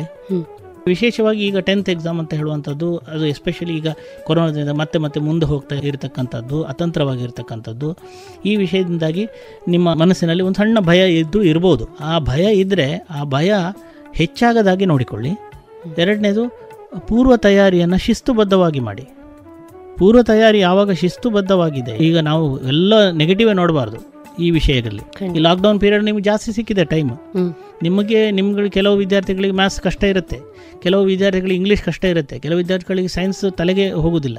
ಯಾವುದು ನಿಮಗೆ ಕಠಿಣ ಇದೆ ಯಾವುದು ಕಷ್ಟ ಇದೆ ಆ ಕಷ್ಟದ ಸಬ್ಜೆಕ್ಟಿಗೆ ಹೆಚ್ಚು ಟೈಮ್ ಕೊಡಿ. ನಿಮ್ಮ ಟೈಮ್ ಇದೆ ಈಗ. ಹೌದು. ನಿಮಗೆ ಈ ವಿಷಯವನ್ನು ಪೂರಕವಾಗಿ ನೀವು ಉಪಯೋಗಿಸ್ಕೊಳ್ಳಿ. ನಿಮ್ಮ ಶಾಲೆಗಳಲ್ಲಿ ನಿಮಗೆ ಟೀಚರ್ಸ್ಗಳು ಇರ್ತಾರೆ ಮಾಸ್ಟರ್ಗಳಿರ್ತಾರೆ ಅವ್ರ ಹತ್ರ ನಿಮಗೆ ಮಾತಾಡುವ ಒಂದು ವೇದಿಕೆ ಇದ್ದರೆ ಅದನ್ನು ಕಲ್ಪಿಸ್ಕೊಳ್ಳಿ. ಅಲ್ಲಿ ಅವರೇ ನಿಮ್ಮ ಡೌಟನ್ನು ಪರಿಹಾರ ಮಾಡಿಕೊಳ್ಳಿ ನಿಮಗೆ. ಮತ್ತೆ ಈ ಕ್ಲಿಷ್ಟಕರವಾದ ಸಬ್ಜೆಕ್ಟ್ ಏನಿದೆ ಅದಕ್ಕೆ ಎಷ್ಟು ಟೈಮ್ ಕೊಡಬೇಕು ಅದನ್ನು ಸ್ವಲ್ಪ ಜಾಸ್ತಿ ಕೊಡಲಿಕ್ಕೆ ಪ್ರಯತ್ನ ಮಾಡಿ. ಸೊ ಇದರಿಂದ ಯಾವುದೇ ಒಂದು ಪರೀಕ್ಷಾ ಭಯ ಹೋಗಬೇಕು ಅಂತಾದರೆ ಆ ಪರೀಕ್ಷೆಯ ತಯಾರಿ ಚೆನ್ನಾಗಿದ್ದರೆ ಮತ್ತು ಆ ಸಬ್ಜೆಕ್ಟಿನಲ್ಲಿ ನಮಗೆ ಹಿಡಿತ ಜಾಸ್ತಿ ಇದ್ದರೆ ಆಟೋಮೆಟಿಕ್ ಆಗಿ ಪರೀಕ್ಷಾ ಭಯ ಕಡಿಮೆ ಆಗುತ್ತೆ. ಒಂದು ಹಂತದಲ್ಲಿ ನಾನು ಹೇಳ್ತೇನೆ ಪರೀಕ್ಷಾ ಭಯ ಬೇಕು ಆದರೆ ಅದು ಅತಿ ಆಗಬಾರ್ದು ಹೇಳುವ ಒಂದು ಪಾಯಿಂಟ್ ಎರಡನೇದು ಈ ಪರೀಕ್ಷಾ ಭಯ ಹೋಗಬೇಕು ಅಂತಾದರೆ ಸರಿಯಾದ ತಯಾರಿ ಇರಬೇಕು. ಅದಕ್ಕೋಸ್ಕರ ನಾನು ಪ್ರಾರಂಭದಲ್ಲಿ ಹೇಳ್ತಾ ಇದ್ದಿದ್ದು ನೀವು ಏಕತಾನತೆಯನ್ನು ಕಳೆದುಕೊಳ್ಬೇಡಿ. ಮಿನಿಮಮ್ ಒಂದು ಮೂರರಿಂದ ನಾಲ್ಕು ಗಂಟೆ ಆದರೂ ಓದಿ ಚೆನ್ನಾಗಿ ಓದಿ. ಓದುವಾಗ ಅಯ್ಯೋ ಇದು ಬರ್ಡನ್ನು ಮುಗಿದಿಲ್ಲಲ್ಲ ಅಂತ ಹೇಳುವಂತಹ ಒಂದು ಭಾವ ಇಟ್ಕೊಳ್ಬೇಡಿ. ಇದು ನನ್ನ ಜೀವನದ ಅಂಗ ನನಗೆ ಉಪಯೋಗ ಆಗ್ತಕ್ಕಂಥದ್ದು. ನಾನು ಮುಂದಿನ ಜೀವನದಲ್ಲಿ ನಾನು ಯಶಸ್ಸು ಗಳಿಸ್ಬೇಕಾದ್ರೆ ಈ ಎಸ್ ಎಲ್ ಸಿ ಪರೀಕ್ಷೆಯಲ್ಲಿ ಚೆನ್ನಾಗಿ ಮಾಡಬೇಕು. ಹೇಳುವಂಥ ಭಾವ ಇಟ್ಕೊಳ್ಳಿ. ಇದು ಅಯ್ಯೋ ಇದು ಬರ್ಡನ್ ಅಲ್ಲ ಎಷ್ಟು ಓದೋದು ಅಂತ ಹೇಳಿ ಅಂದ್ಕೊಂಡು ಕೂಡಲೇ ನೀವು ಓದಿ ತಲೆಗೆ ಹತ್ತುದಿಲ್ಲ. ಓದುವ ಒಂದು ಪ್ರಕ್ರಿಯೆ ನೀವು ಮಾಡ್ತಿರಬೇಕು. ಸಂಪೂರ್ಣವಾಗಿ ಅದರಲ್ಲಿ ತೊಡಗಿಸ್ಕೊಳ್ಳಿ. ಕಷ್ಟ ಇದ್ದರೆ ಟೀಚರ್ಗಳ ಹತ್ರ ಮಾಸ್ಟರ್ ಹತ್ರ ಕೇಳಿಕೊಂಡು ಪರಿಹಾರ ಮಾಡ್ಕೊಳ್ಳಿ. ಮತ್ತು ಮನಸ್ಸು ನಿರಾಳ ಆಗಲಿಕ್ಕೆ ಕೆಲವು ವಿಷಯಗಳನ್ನು ನೀವು ಮಾಡ್ಬೋದು. ಮನಸ್ಸು ನಿರಾಳ ಆಗಲಿಲ್ಲ ಅಂದರೆ ನಿಮ್ಗೆ ಮರ್ತು ಹೋಗುತ್ತೆ ನಿಮಗೆ ಏಕಾಗ್ರತೆ ಕಡಿಮೆ ಆಗುತ್ತೆ. ಏನು ಮಾಡ್ಬೋದು? ಪರೀಕ್ಷಾ ಭಯ ಜಾಸ್ತಿ ಆಗ್ತಾ ಇದೆ ಅಂತ ನನಗೆ ಅನಿಸಿದರೆ ನಮ್ಮ ಮನಸ್ಸಿನ ಭಾವನೆಗಳನ್ನು ಯಾವುದೇ ಸ್ಟಿಗ್ಮಾವನ್ನು ಬಿಟ್ಟು ನಮ್ಮ ತಂದೆ ಹತ್ರ ನಮ್ಮ ಟೀಚರ್ಗಳ ಹತ್ರ ನಾವು ಮಾತಾಡ್ಕೊಳ್ಬೇಕು. ನನ್ನ ಪರೀಕ್ಷಾ ಭಯ ಆಗ್ತಾ ಇದೆ. ನನಗೆ ಇದು ಫೇಸ್ ಮಾಡೋದು ಹೇಗೆ ಅಂತ ಕಷ್ಟ ಆಗ್ತಾ ಇದೆ. ಏನು ಮಾಡ್ಬೋದು? ಹೇಳುವಂಥ ಚರ್ಚೆ ಮಾಡಿ. ನೀವು ಚರ್ಚೆ ಮಾಡಿದಾಗ ನಿಮಗೆ ಅವರು ಭರವಸೆಯ ಮಾತುಗಳು ಅದಕ್ಕೆ ಉಪಾಯಗಳನ್ನು ಹೇಳ್ಕೊಡ್ತಾರೆ. ಟೀಚರ್ ಅಥವಾ ನಿಮ್ಮ ತಂದೆ ತಾಯಿಯಂದರು ಆಗ ನಿಮಗೆ ಮನಸ್ಸಿಗೆ ಒಂದು ರೀತಿಯಾದಂಥ ಧೈರ್ಯ ಬರ್ತದೆ. ಆ ಧೈರ್ಯ ಬಂದರೆ ನೀವು ಪರೀಕ್ಷೆಯನ್ನು ಚೆನ್ನಾಗಿ ಮಾಡ್ತೀರ. ಸೊ ಹೇಳ್ಕೊಳ್ಳಿ ನಿಮ್ಮ ಕಷ್ಟವನ್ನು. ಚೆನ್ನಾಗಿ ತಯಾರಿ ಮಾಡಿ. ಮತ್ತು ಅದು ಮಾಡಿ ಇಷ್ಟೆಲ್ಲ ಮಾಡಿನೂ ನೀವು ಭಯ ಆಗ್ತಾ ಇದೆ ಅಂತಂದರೆ ನಿಮ್ಮ ಮನಸ್ಸು ಸ್ವಲ್ಪ ಎಲ್ಲೋ ಗೊಂದಲದಲ್ಲಿದೆ. ಈ ಗೊಂದಲ ಅಥವಾ ಮನಸ್ಸು ವೀಕ್ ಆಗಿರೋದು ಸರಿ ಹೇಗೆ ಮಾಡಬೇಕು? ನಾನು ಮನಸ್ಸು ಚೆನ್ನಾಗಿ ಇರಬೇಕು ಪ್ರಶಾಂತವಾಗಿರಬೇಕಂದ್ರೆ ನಾನು ಯೋಗಾಭ್ಯಾಸ ಮಾಡಬೇಕು. ನಾನು ಪ್ರಾಣಾಯಾಮ ಗೊತ್ತಿಲ್ಲದ್ರೆ ಕಲಿತು ಮಾಡಬೇಕು. ದಿನದಲ್ಲಿ ಒಂದು ಅರ್ಧ ಗಂಟೆ ಆದರೂ ಸಹ ಹೇಗೆ ನಾವು ಊಟಕ್ಕೆ ನಿದ್ರೆಗೆ ಹೇಗೆ ಟೈಮ್ ಕೊಡ್ತೇವೋ ಅಥವಾ ಬೇರೆ ಚಟುವ ಹಾಗೆ ಪ್ರಾಣಾಯಾಮ ಯೋಗ ಇದನ್ನು ನೀವು ಮಾಡೋದನ್ನು ಕಲ್ತ್ಕೊಳ್ಳಿ. ಈಗ ನಿಮ್ಗೆ ಬೇಕಷ್ಟು ಟೈಮ್ ಇದೆ. ಟೈಮ್ ಇಲ್ಲ ಅಂತ ಹೇಳೋ ಸಬು ಬೇಡ. ಸೊ ಆವಾಗ ಆಟೋಮೆಟಿಕ್ ಆಗಿ ನಿಮ್ಮ ಪರೀಕ್ಷಾ ಭಯಗಳು ಕಡಿಮೆ ಆಗುತ್ತೆ. ಇಷ್ಟೆಲ್ಲ ಪೂರಕ ವಿಷಯಗಳನ್ನು ಮಾಡಿ ಮತ್ತೂ ಕಾಡ್ತಾ ಇದ್ರೆ ಖಂಡಿತವಾಗಿ ಮನೋತಜ್ಞರ ಹತ್ರ ಅಥವಾ ಆಪ್ತ ಸಮಾಲೋಚಕರ ಹತ್ರ ನೀವು ಮಾತಾಡಿ. ಅವರು ಮಾತಾಡಿದಾಗ ಒಂದಿಷ್ಟು ಸಲಹೆಗಳು ಅದಕ್ಕೆ ಕೊಡ್ತಾರೆ ಎಕ್ಸ್ಪರ್ಟ್ ನೆಲೆಯಲ್ಲಿ. ಮತ್ತು ಅದು ಆಗಿಲ್ಲ ಅಂದರೆ ಅನಿವಾರ್ಯ ಸಂದರ್ಭಗಳಲ್ಲಿ ಔಷಧಿಗಳು ಇದ್ದಾವೆ ಒಮ್ಮೆಗಿನ ಆತಂಕ ಕಡಿಮೆ ಆಗಲಿಕ್ಕೆ. ಆ ಔಷಧಿಗಳನ್ನು ತಗೊಂಡು ಕೂಡ ಪರಿಹಾರ ಮಾಡ್ಬೋದು. ಯಾವುದಕ್ಕೂ ಕೂಡ ಪರೀಕ್ಷಾ ಭಯದ ಬಗ್ಗೆ ನೀವು ಕೇಳಿದ ಕಾರಣ ಇದು ಪರಿಹಾರ ಮಾಡಲಿಕ್ಕೆ ಸಾಧ್ಯ ಇಲ್ಲದ ವಿಷಯ ಅಂತ ಹೇಳಿ ನೀವು ತಿಳ್ಕೊಬಾರ್ದು. ಬಿ ಪಾಸಿಟಿವ್ ಖಂಡಿತ ಇದನ್ನು ಚೆನ್ನಾಗಿ ಎದುರಿಸ್ತೀರಿ ಎದುರಿಸಬೇಕಾದ ಅನಿವಾರ್ಯತೆ ಇದೆ. ಮತ್ತು ಮುಂದಿನ ಪರೀಕ್ಷೆಯಲ್ಲಿ ಚೆನ್ನಾಗಿ ಮಾಡಿ ನೀವು ಒಳ್ಳೆಯ ಅಂಕಗಳನ್ನು ತೆಗೆದುಕೊಂಡು ನಿಮ್ಮ ಮುಂದಿನ ಭವಿಷ್ಯಕ್ಕೆ ಇದೊಂದು ಭದ್ರ ಬುನಾದಿ ಆಗಲಿ ಅಂತ ಹೇಳಿ ನಾನು ಹಾರೈಸ್ತೇನೆ. ತಾವು ಈಗ ಹೇಳ್ತಾ ಇದ್ದ ಹಾಗೆ ಶಿಕ್ಷಕರೊಂದಿಗೆ ಮುಕ್ತವಾಗಿ ಮಾತನಾಡುವುದು ಪರೀಕ್ಷಾ ಭಯ ನಿರ್ವಹಣೆಗೆ ಪ್ರಮುಖ ಭಾಗವಾಗಿದೆ ಅಂತ. ಶಿಕ್ಷಕರು ಪೋಷಕರಲ್ಲಿ ಹಾಗೂ ಮಕ್ಕಳಲ್ಲಿ ದೂರವಾಣಿ ಮುಖಾಂತರ ಅವರ ಸುಖ ದುಃಖ ವಿಚಾರಿಸ್ತಾ ಇದ್ದಾರೆ, ಪಠ್ಯ ವಿಷಯಗಳ ಕಲಿಕೆಗೆ ಸಲಹೆ ನೀಡ್ತಾ ಇದ್ದಾರೆ. ಆದರೂ ಶಿಕ್ಷಕರ ಫೋನ್ ಬಂದಾಗ ಮತ್ತು ಅನಂತರದ ಸಮಯದಲ್ಲಿ ಅದಕ್ಕೆ ಸಂಬಂಧಿಸಿ ಮಕ್ಕಳ ಸ್ಪಂದನ ಹೇಗಿರಬೇಕು? ಶಾಲೆಯಿಂದ ಟೀಚರ್ಗಳು ಫೋನ್ ಮಾಡಿದಾಗ ವಿದ್ಯಾರ್ಥಿಗಳೇ ಇದನ್ನೊಂದು ಬರ್ಡನ್ ಅಂತ ತಗೊಳ್ಬೇಡಿ. ನನ್ನ ಜೀವನಕ್ಕೆ ಒಳ್ಳೆಯದಾಗಲಿಕ್ಕೆ ನನಗೆ ಸಹಾಯ ಮಾಡಲಿಕ್ಕೆ ಅವರು ಫೋನ್ ಮಾಡ್ತಾ ಇದ್ದಾರೆ. ನನ್ನ ಬಗ್ಗೆ ಕಾಳಜಿ ಇದ್ದು ಅವ್ರು ಫೋನ್ ಮಾಡ್ತಾ ಇದ್ದಾರೆ. ಈ ರೀತಿಯ ಮನೋಭಾವ ನೀವು ತಗೊಳ್ಳಿ. ಮತ್ತು ಅವರು ಮಾದರಿ ಪ್ರಶ್ನೆ ಪತ್ರಿಕೆಗಳು ಇರ್ಬೋದು ಅಥವಾ ನಿಮಗೆ ಯಾವುದಾದ್ರು ಕಷ್ಟದ ಸಬ್ಜೆಕ್ಟ್ ಇರ್ಬೋದು ಆ ಕಷ್ಟದ ಸಬ್ಜೆಕ್ಟ್ಗಳನ್ನು ಪರಿಹರಿಸಿಕೊಳ್ಳಿಕ್ಕೆ ಅದರಲ್ಲಿ ಹೆಚ್ಚು ತಯಾರಿ ಆಗಲಿಕ್ಕೆ ಕೆಲವು ನಿಮಗೆ ಪ್ರಶ್ನೆಗಳನ್ನು ಕೊಡ್ಬೋದು ಅಥವಾ ಈ ರೀತಿ ಅದನ್ನು ಸ್ಟಡಿ ಮಾಡಿ ಅಂತ ಹೇಳಿ ಕೆಲವು ಸೂಚನೆ ಕೊಡ್ಬೋದು ಅದನ್ನು ಪೂರಕವಾಗಿ ತಗೊಳ್ಳಿ. ಈ ನಾವು ಮನೆಯಲ್ಲಿದ್ದರೂ ಇವರು ತೊಂದರೆ ಮಾಡ್ತಾ ಇದ್ದಾರೆ. ಹೇಳುವ ಆ ರೀತಿಯ ಭಾವ ಎಷ್ಟೋ ವಿದ್ಯಾರ್ಥಿಗಳಿಗೆ ಇರುತ್ತೆ. ನಾನು ಗಮನಿಸಿದ್ದೀನಿ. ಸೊ ಈ ಭಾವನೆಯನ್ನು ದೂರ ಮಾಡಿ. ಟೀಚರ್ಗಳಿಗೂ ಅವರ ಮನೆಯಲ್ಲಿ ಕೆಲಸಗಳಿರುತ್ತೆ. ಆದರೂ ಕೂಡ ನಿಮ್ಮ ಬಗ್ಗೆ ಅವರು ಯೋಚನೆ ಮಾಡಿ ಫೋನ್ ಮಾಡ್ತಾ ಇದ್ದಾರೆ. ಹೇಳುವ ಒಳ್ಳೆಯ ಮನೋಭಾವವನ್ನು ಬೆಳೆಸ್ಕೊಳ್ಳಿ. ಆವಾಗ ನಿಮಗೆ ಅವರ ಫೋನ್ ಮಾಡಿದಿರ್ಬೋದು. ಅವರಿಂದ ನಿಮ್ಮ ಸಮಸ್ಯೆಗಳನ್ನು ಅವರೊಟ್ಟಿಗೆ ಮುಕ್ತವಾಗಿ ಹಂಚಿಕೊಳ್ಳಿಕ್ಕೂ ಇರ್ಬೋದು. ಒಂದು ರೀತಿಯ ಒಳ್ಳೆಯ ಮನಸ್ಸು ಬರ್ತದೆ. ಮತ್ತು ಈ ಪ್ರಕ್ರಿಯೆ ಖಂಡಿತ ನಿಮಗೆ ಉಪಯೋಗ ಆಗುತ್ತೆ ಪರೀಕ್ಷೆಗೆ. ಇದರಲ್ಲಿ ಪೂರಕವಾಗಿ ಸಕಾರಾತ್ಮಕವಾಗಿ ತೊಡಗಿಸಿಕೊಳ್ಳಿ. ನಿಮ್ಮ ಕಷ್ಟವನ್ನು ಮುಕ್ತವಾಗಿ ಟೀಚರ್ಗಳ ಹತ್ರ ಮಾತಾಡಿ. ಪರೀಕ್ಷೆಯಲ್ಲಿ ನೀವು ಖಂಡಿತ ಒಳ್ಳೆಯ ರೀತಿಯಲ್ಲಿ ಪರೀಕ್ಷೆಯ ನಂತರ ಹೊರಬರ್ತೀರಿ ಅಂತ ನನ್ನ ಅಭಿಪ್ರಾಯ. ಈ ರೀತಿ ನೀವು ತೊಡಗಿಸಿಕೊಂಡ್ರೆ. ಲಾಕ್ಡೌನ್ ಸಮಯದಲ್ಲಿ ಕಲಿಕಾ ಸಮಯ ಹಾಗೂ ವರ್ತನೆಗೆ ಸಂಬಂಧಿಸಿ ಮತ್ತು ಅದರ ನಿರ್ವಹಣೆಗೆ ಸಂಬಂಧಿಸಿ ನಮ್ಮಲ್ಲಿ ಒಂದಷ್ಟು ಗೊಂದಲ ಇದೆ. ಅದನ್ನು ಸೂಕ್ತ ರೀತಿಯಲ್ಲಿ ನಿವಾರಣೆ ಮಾಡಿಕೊಳ್ಳಿಕ್ಕೆ ಬಯಸ್ತಾ ಇದ್ದೇವೆ ಅಂತ ಹೇಳಿ ನಿಮ್ಮ ಬಳಿಗೆ ಆಪ್ತ ಸಲಹೆಗಾಗಿ ಬಂದಿದೆಯಾ ಹೌದು ಸೋಷಿಯಲ್ ಮೀಡಿಯಾದಲ್ಲಿ ಜಾಸ್ತಿ ತೊಡಗಿಸ್ಕೊಳ್ತಾ ಇದ್ದಾನೆ. ಪರೀಕ್ಷೆ ಬಗ್ಗೆ ಯಾವುದೇ ರೀತಿಯಂತಹ ಒಂದು ಯೋಚನೆ ಇಲ್ಲ. ಬಹಳ ಈಸಿ ಗೋಯಿಂಗ್ ಇದ್ದಾನೆ ಓದ್ತಾ ಇಲ್ಲ ಚೆನ್ನಾಗಿ. ಮನೆಯಲ್ಲಿ ನಾವುಗಳು ಹೇಳಿದಂತಹ ವಿಷಯಕ್ಕೆ ಗಮನ ಕೊಡದೆ ವಿನಾಕಾರಣ ಸಿಡಿಮಿಡಿಗೊಳ್ತಾ ಇದ್ದಾನೆ. ಜವಾಬ್ದಾರಿಯುತವಾಗಿ ವರ್ತಿಸೋದಿಲ್ಲ. ಈ ರೀತಿ ಹತ್ತು ಹಲವು ಸಮಸ್ಯೆಗಳನ್ನು ಹೇಳಿಕೊಂಡು ಪೇರೆಂಟ್ಸ್ಗಳು ವಿದ್ಯಾರ್ಥಿಗಳನ್ನು ನನ್ನ ಹತ್ರ ಕರ್ಕೊಂಡು ಬಂದಿದ್ದಿದೆ. ಇಂಥ ಸಂದರ್ಭದಲ್ಲಿ ನಾವು ಏನು ಮಾಡ್ತೇವೆ ಅಂತ ಹೇಳಿದರೆ ಪೇರೆಂಟ್ಸನ್ನು ಹೊರಗೆ ಕಳಿಸಿ ಮುಕ್ತವಾಗಿ ವಿದ್ಯಾರ್ಥಿ ಜೊತೆಗೆ ಚರ್ಚಿಸ್ತೇವೆ. ಅವನ ಮನಸ್ಸಿನಲ್ಲಿ ಏನು ಗೊಂದಲ ಇದೆಯಾ? ಅವನ ಮನಸ್ಸಿನಲ್ಲಿ ಏನು ನೆಗೆಟಿವ್ ಯೋಚನೆ ಇದೆ? ಮತ್ತು ಅವನ ಮನಸ್ಸಲ್ಲಿ ಪೋಷಕರ ಬಗೆಗಿರ್ಬೋದು ಅಥವಾ ವಿದ್ಯಾಭ್ಯಾಸದ ಬಗ್ಗೆ ಇರ್ಬೋದು ಅಥವಾ ಶಿಕ್ಷಕರ ಬಗ್ಗೆ ಇರ್ಬೋದು ಏನೋ ನಕಾರಾತ್ಮಕ ಯೋಚನೆಗಳಿದೆಯಾ? ಅದಂತ ಹೇಳಲಿಕ್ಕೆ ಪ್ರಯತ್ನ ಮಾಡ್ತೇವೆ. ಮತ್ತು ಅವನಿಗೆ ಅಷ್ಟು ಸಿಡಿಮಿಡಿಗೊಳ್ಳಲಿಕ್ಕೆ ಕಾರಣ ಏನು. ಅವನು ಏನೋ ಮನಸ್ಸಲ್ಲಿ ಗೊಂದಲ ಇರ್ತದೆ. ಅವನು ಗ್ರೇಸಿದಾಗಿ ನಡೀತಾ ಇರೋದಿಲ್ಲ ಮನೆಯಲ್ಲಿ. ಅದು ಪೇರೆಂಟ್ಸ್ನ ವಿಷಯ ಇರ್ಬೋದು ಅಥವಾ ಅವನ ಎಕ್ಸ್ಪೆಕ್ಟೇಷನ್ ಹೈ ಇರ್ಬೋದು. ಆ ಎಕ್ಸ್ಪೆಕ್ಟೇಷನ್ ಮ್ಯಾಚ್ ಆಗ್ತಾ ಇರೋದಿಲ್ಲ ಮನೆಯಲ್ಲಿ. ಸೊ ಇದನ್ನೆಲ್ಲ ನಾವು ಫಸ್ಟಿಗೆ ಅವನ ಮನಸ್ಸಲ್ಲಿ ಏನು ಗೊಂದಲ ಇದೆ ಅಂತ ಫಸ್ಟ್ ನಾವು ಅರಿತುಕೊಳ್ಳಿಕ್ಕೆ ಪ್ರಯತ್ನ ಮಾಡ್ತೇವೆ. ಮತ್ತು ಇದರ ಜೊತೆಗೆ ಎಷ್ಟೋ ಸಂದರ್ಭಗಳಲ್ಲಿ ಹಿಡನ್ ಆಂಗ್ಸೈಟಿ ಇರುತ್ತೆ. ಹಿಡನ್ ಮಾಸ್ಕ್ ಡಿಪ್ರೆಷನ್ ಅಂತ ನಾವು ಕರಿತೀವಿ. ಮನಸ್ಸಿನಲ್ಲಿ ಒಂಥರ ಏನೋ ನೋವು ಖಿನ್ನತೆ ಆತಂಕ ಇದೂ ಇರುತ್ತೆ ಕೆಲವು ಸಂದರ್ಭಗಳಲ್ಲಿ ವಿದ್ಯಾರ್ಥಿಗಳಲ್ಲಿ. ಅದನ್ನು ಅವ್ರು ಹೇಳ್ಕೊಳಕ್ಕೆ ಆಗ್ತಾ ಇರಲಿಲ್ಲ ಸೊ ಆ ಥರ ಸಮಸ್ಯೆ ಇದ್ದರೂ ಕೂಡ ಅವರು ಮನೆಯಲ್ಲಿ ಒಂದು ಅಶಿಸ್ತಿನಿಂದ ಇರುವಂಥದ್ದು ಮನಸ್ಸು ಓದಿನ ಕಡೆ ಗಮನ ಇಲ್ಲದೆ ಇರುವಂಥದ್ದು ಸೋಷಿಯಲ್ ಮೀಡಿಯಾ ಕಡೆಗೆ ಜಾಸ್ತಿ ತೊಡಗಿಸ್ಕೊಳ್ಳೋದು. ಯಾಕಂದರೆ ಮನಸ್ಸನ್ನು ಓದಿನ ಕಡೆಗೆ ಅವ್ರಿಗೆ ತೊಡಗಿಸ್ಕೊಳ್ಳಿಕ್ಕೆ ಆಗ್ತಾ ಇಲ್ಲ ಅವರಿಗೆ ಏಕಾಗ್ರತೆ ಇಲ್ಲ. ಹಾಗಾಗಿ ಬೇರೆ ಕಡೆ ಡೈವರ್ಟ್ ಮಾಡೋದು. ಮನಸ್ಸು ಒಂದು ಏನೋ ಒಂದು ಖುಷಿ ಕೊಡಲಿಕ್ಕೆ ಬೇರೆ ಏನೋ ದಾರಿ ಹಿಡಿಯುವಂಥದ್ದು ಈ ರೀತಿ ಮಾಡ್ತಾ ಇರ್ತಾರೆ. ತಂದೆ ತಾಯಿಯ ವಿರುದ್ಧವಾಗಿ ವರ್ತಿಸುವಂಥದ್ದು ಹಾಗಾಗಿ ಅವರಲ್ಲಿ ಖಿನ್ನತೆ ಲಕ್ಷಣಗಳಿದಾವ ಆಂಗ್ಸೈಟಿ ಲಕ್ಷಣಗಳಿದಾವ, ಅಥವಾ ಏಕಾಗ್ರತೆ ಕೊರತೆ ಬರಲಿಕ್ಕೆ ಏನು ಕಾರಣ? ಅವರು ಸಮಾಜವನ್ನು, ಮನೆಯನ್ನು, ಅಥವಾ ಅವರ ಜೀವನದ ಬಗ್ಗೆ ಇರತಕ್ಕಂತಹ ಅವರ ಕಲ್ಪನೆಗಳೇನಿದ್ದಾವೆ ಅದನ್ನೆಲ್ಲ ನಾವು ತಿಳಿದುಕೊಂಡು ಈ ಎಲ್ಲ ಏರಿಯಾಗಳಲ್ಲಿ ಏನಾದರೂ ನ್ಯೂನತೆಗಳಿದ್ದಾವೆ ಅದನ್ನು ನಾವು ಏನಾದರೂ ಸರಿ ಮಾಡ್ಲಿಕ್ಕೆ ಆಗ್ತದ ಅಥವಾ ಪೇರೆಂಟ್ಸ್ ಪಾಸಿಟಿವ್ ಆಗಿ ಹೇಗೆ ಅವರಿಗೆ ಸಹಾಯ ಮಾಡ್ಬೋದು ಇಂಥ ಸಂದರ್ಭದಲ್ಲಿ? ಅಂತಲೂ ನಾವು ಮಾಹಿತಿಗಳನ್ನು ಕಲೆ ಹಾಕಿ ಅದನ್ನು ಮೊದಲು ವಿದ್ಯಾರ್ಥಿಗೆ ಆಪ್ತ ಸಮಾಲೋಚನೆ ಮಾಡ್ತೇವೆ ಅದರ ಜೊತೆಗೆ ಪೇರೆಂಟ್ಸನ್ನು ಕರೆದುಬಿಟ್ಟು ನೋಡಿ ನಿಮ್ಮ ಮಗ ಅಥವಾ ಮಗಳಿಗೆ ಈ ರೀತಿಯ ಸಮಸ್ಯೆ ಇದೆ. ನೀವು ಇದಕ್ಕೆ ಈ ರೀತಿಯಾಗಿ ಪೂರಕವಾಗಿ ಸ್ಪಂದಿಸಿ. ನೀವು ಈ ರೀತಿ ಮಾಡಬಹುದು ಅಂತ ಹೇಳುವಂಥ ಸೂಚನೆಗಳನ್ನು ನಿಧಾನವಾಗಿ ಅವರಿಗೆ ಒಂದೊಂದಾಗಿ ಕೊಡ್ತಾ ಅವರ ಮನಸ್ಸನ್ನು ಚೇಂಜ್ ಮಾಡಲಿಕ್ಕೆ ಪ್ರಯತ್ನ ಪಡ್ತೇವೆ. ಹಾಗಾಗಿ ವಿದ್ಯಾವಂತ ಸಮಾಜದಲ್ಲಿ ಇತ್ತೀಚೆಗೆ ನೀವೀಗ ಕೇಳಿದ ಹಾಗೆ ತಮ್ಮ ತಮ್ಮ ಮನೆಗಳಲ್ಲಿ ಏನಾದರೂ ಮಕ್ಕಳಿಗೆ ಸಮಸ್ಯೆಗಳಿದ್ದರೆ ಆಪ್ತ ಸಮಾಲೋಚಕರ ಹತ್ರ ಕರೆದುಕೊಂಡು ಬರುವಂತಹ ಒಂದು ಪ್ರವೃತ್ತಿ ಇದೆಯಲ್ಲ ಅದು ನಿಧಾನವಾಗಿ ಹೆಚ್ಚಾಗ್ತಾ ಇದೆ. ಇದು ಸಕಾರಾತ್ಮಕ ಬೆಳವಣಿಗೆ. ಇದಾಗಬೇಕು. ಸೊ ಸಮಸ್ಯೆ ಇಲ್ಲದ ಮನೆಗಳಿಲ್ಲ ಅಂತ ಹೇಳುವಂಥದ್ದು ಎಲ್ಲರೂ ತಿಳಿದಿರ್ತಕ್ಕಂಥ ಒಂದು ವಿಷಯ. ಸೊ ಹಾಗೆ ಆ ಸಮಸ್ಯೆಯಲ್ಲೇ ಜೀವನ ಮಾಡೋದು ಅಲ್ಲ ಆ ಸಮಸ್ಯೆಯಲ್ಲಿ ಯಾವುದು ಕೆಲವೊಂದು ಸಮಸ್ಯೆಗಳನ್ನ ಬಗೆಹರಿಸಿಕೊಳ್ಳಿಕ್ಕೆ ಆಗ್ತದೆ. ಆ ಸಮಸ್ಯೆಯನ್ನು ಬಗೆಹರಿಸ್ಕೊಳ್ಳಿಕ್ಕೆ ನಾವು ಏನು ಪ್ರಯತ್ನ ಮಾಡ್ಬೋದು ಅಥವಾ ಎಕ್ಸ್ಪರ್ಟ್ ಹೆಲ್ಪ್ ತಗೊಳ್ಬೋದಾ ಅದನ್ನು ಚಿಂತನೆ ಮಾಡಿಬಿಟ್ಟು ಸಮಸ್ಯೆಯನ್ನು ಕಡಿಮೆ ಮಾಡಿಕೊಂಡು ಆದಷ್ಟು ಸುಂದರ ಬದುಕನ್ನು ಬದುಕಲಿಕ್ಕೆ ಪ್ರಯತ್ನ ಮಾಡಬೇಕು ಅಂತ ನನ್ನ ಸಜೆಷನ್ ಚೆನ್ನಾಗಿ ಹೇಳಿದ್ರು sir. S S L C ಮಕ್ಕಳ ಮನೋಬಲವನ್ನು ಹೆಚ್ಚಿಸುವ ಮನೋವೈಜ್ಞಾನಿಕ ಸಲಹೆಗಳನ್ನು ನೀಡಿದ್ದೀರಿ. ಕೊನೆಯದಾಗಿ ಕೋವಿಡ್ ಹತ್ತೊಂಬತ್ತು ಬಾಧಿಸಿರುವ ಈ ಸಮಯದಲ್ಲಿ ಮಕ್ಕಳಿಗೆ ತಮ್ಮ ಸಲಹೆ ಏನು ಸರ್? ವಿಶೇಷವಾಗಿ ಮಕ್ಕಳಿಗೆ ಅಂತ ಮಾತ್ರ ಅಲ್ಲ ಕೇಳ್ತಾ ಇರ್ತಕ್ಕಂಥ ಎಲ್ಲ ಕೇಳುಗರಿಗೆ ನನ್ನ ಸಲಹೆ ಇದು. ಕೊರೋನಾ ಅಂತ ಹೇಳ್ತಕ್ಕಂಥದ್ದು ಗಂಭೀರವಾದಂತಹ ವಿಶ್ವದೆಲ್ಲೆಡೆ ಹರಡಿರ್ತಕ್ಕಂಥ ಕಾಯಿಲೆ. ಹಾಗಿದ್ದು ಕೂಡ ಈ ಕಾಯಿಲೆ ಬಗ್ಗೆ ಅತಿಯಾದ ಭಯ ಬೇಡ. ಆದರೆ ಎಚ್ಚರ ಇರಲಿ. ಏನು ಎಚ್ಚರ ಇರಬೇಕು?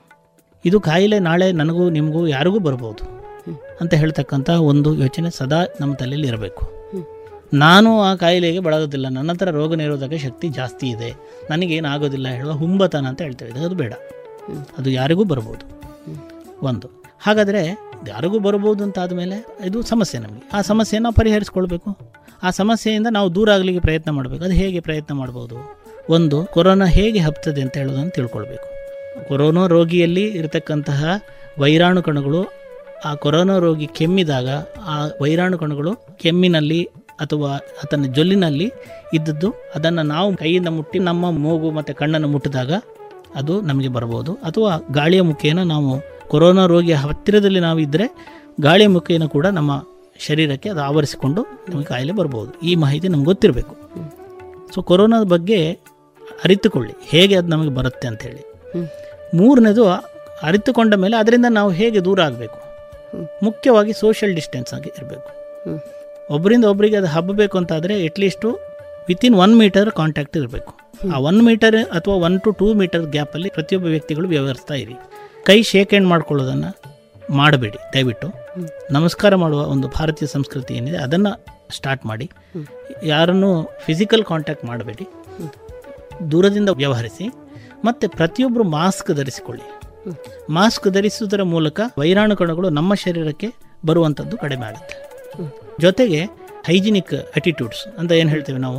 ಅದು ಸ್ಯಾನಿಟೈಸರ್ಗಳನ್ನು ಬಳಸೋದಿರ್ಬೋದು. ಆಲ್ಕೋಹಾಲ್ ಮಿಶ್ರಿತ ಸ್ಯಾನಿಟೈಸರ್ಗಳಿರ್ಬೋದು ಅಥವಾ ಸೋಪಿನಿಂದ ಪದೇ ಪದೇ ಕೈ ತೊಳಿತಾ ಇರ್ಬೋದು. ನಾವು ಹೊರಗೆ ಹೋಗಿ ಮನೆಗೆ ಎಂಟ್ರಿ ಆಗ್ತಾ ಇದ್ದಂಗೆ ಕೈ ಕಾಲುಗಳನ್ನು ತೊಳೆದುಕೊಳ್ಳೋದಿರ್ಬೋದು. ನಾವು ರೋಗಿಗಳ ಅಥವಾ ಯಾರನ್ನಾದರೂ ನೋಡಿರ್ಬೋದು ಅಂತ ಹೇಳುವಂಥ ಒಂದು ಸಂದರ್ಭ ಇದ್ದರೆ ನಾವು ಸ್ನಾನ ಮಾಡಿ ಮನೆಗೆ ಬರುವಂಥದ್ದು ಈ ಒಂದು ಪ್ರಕ್ರಿಯೆಗಳನ್ನು ನಾವು ಮಾಡಬೇಕು.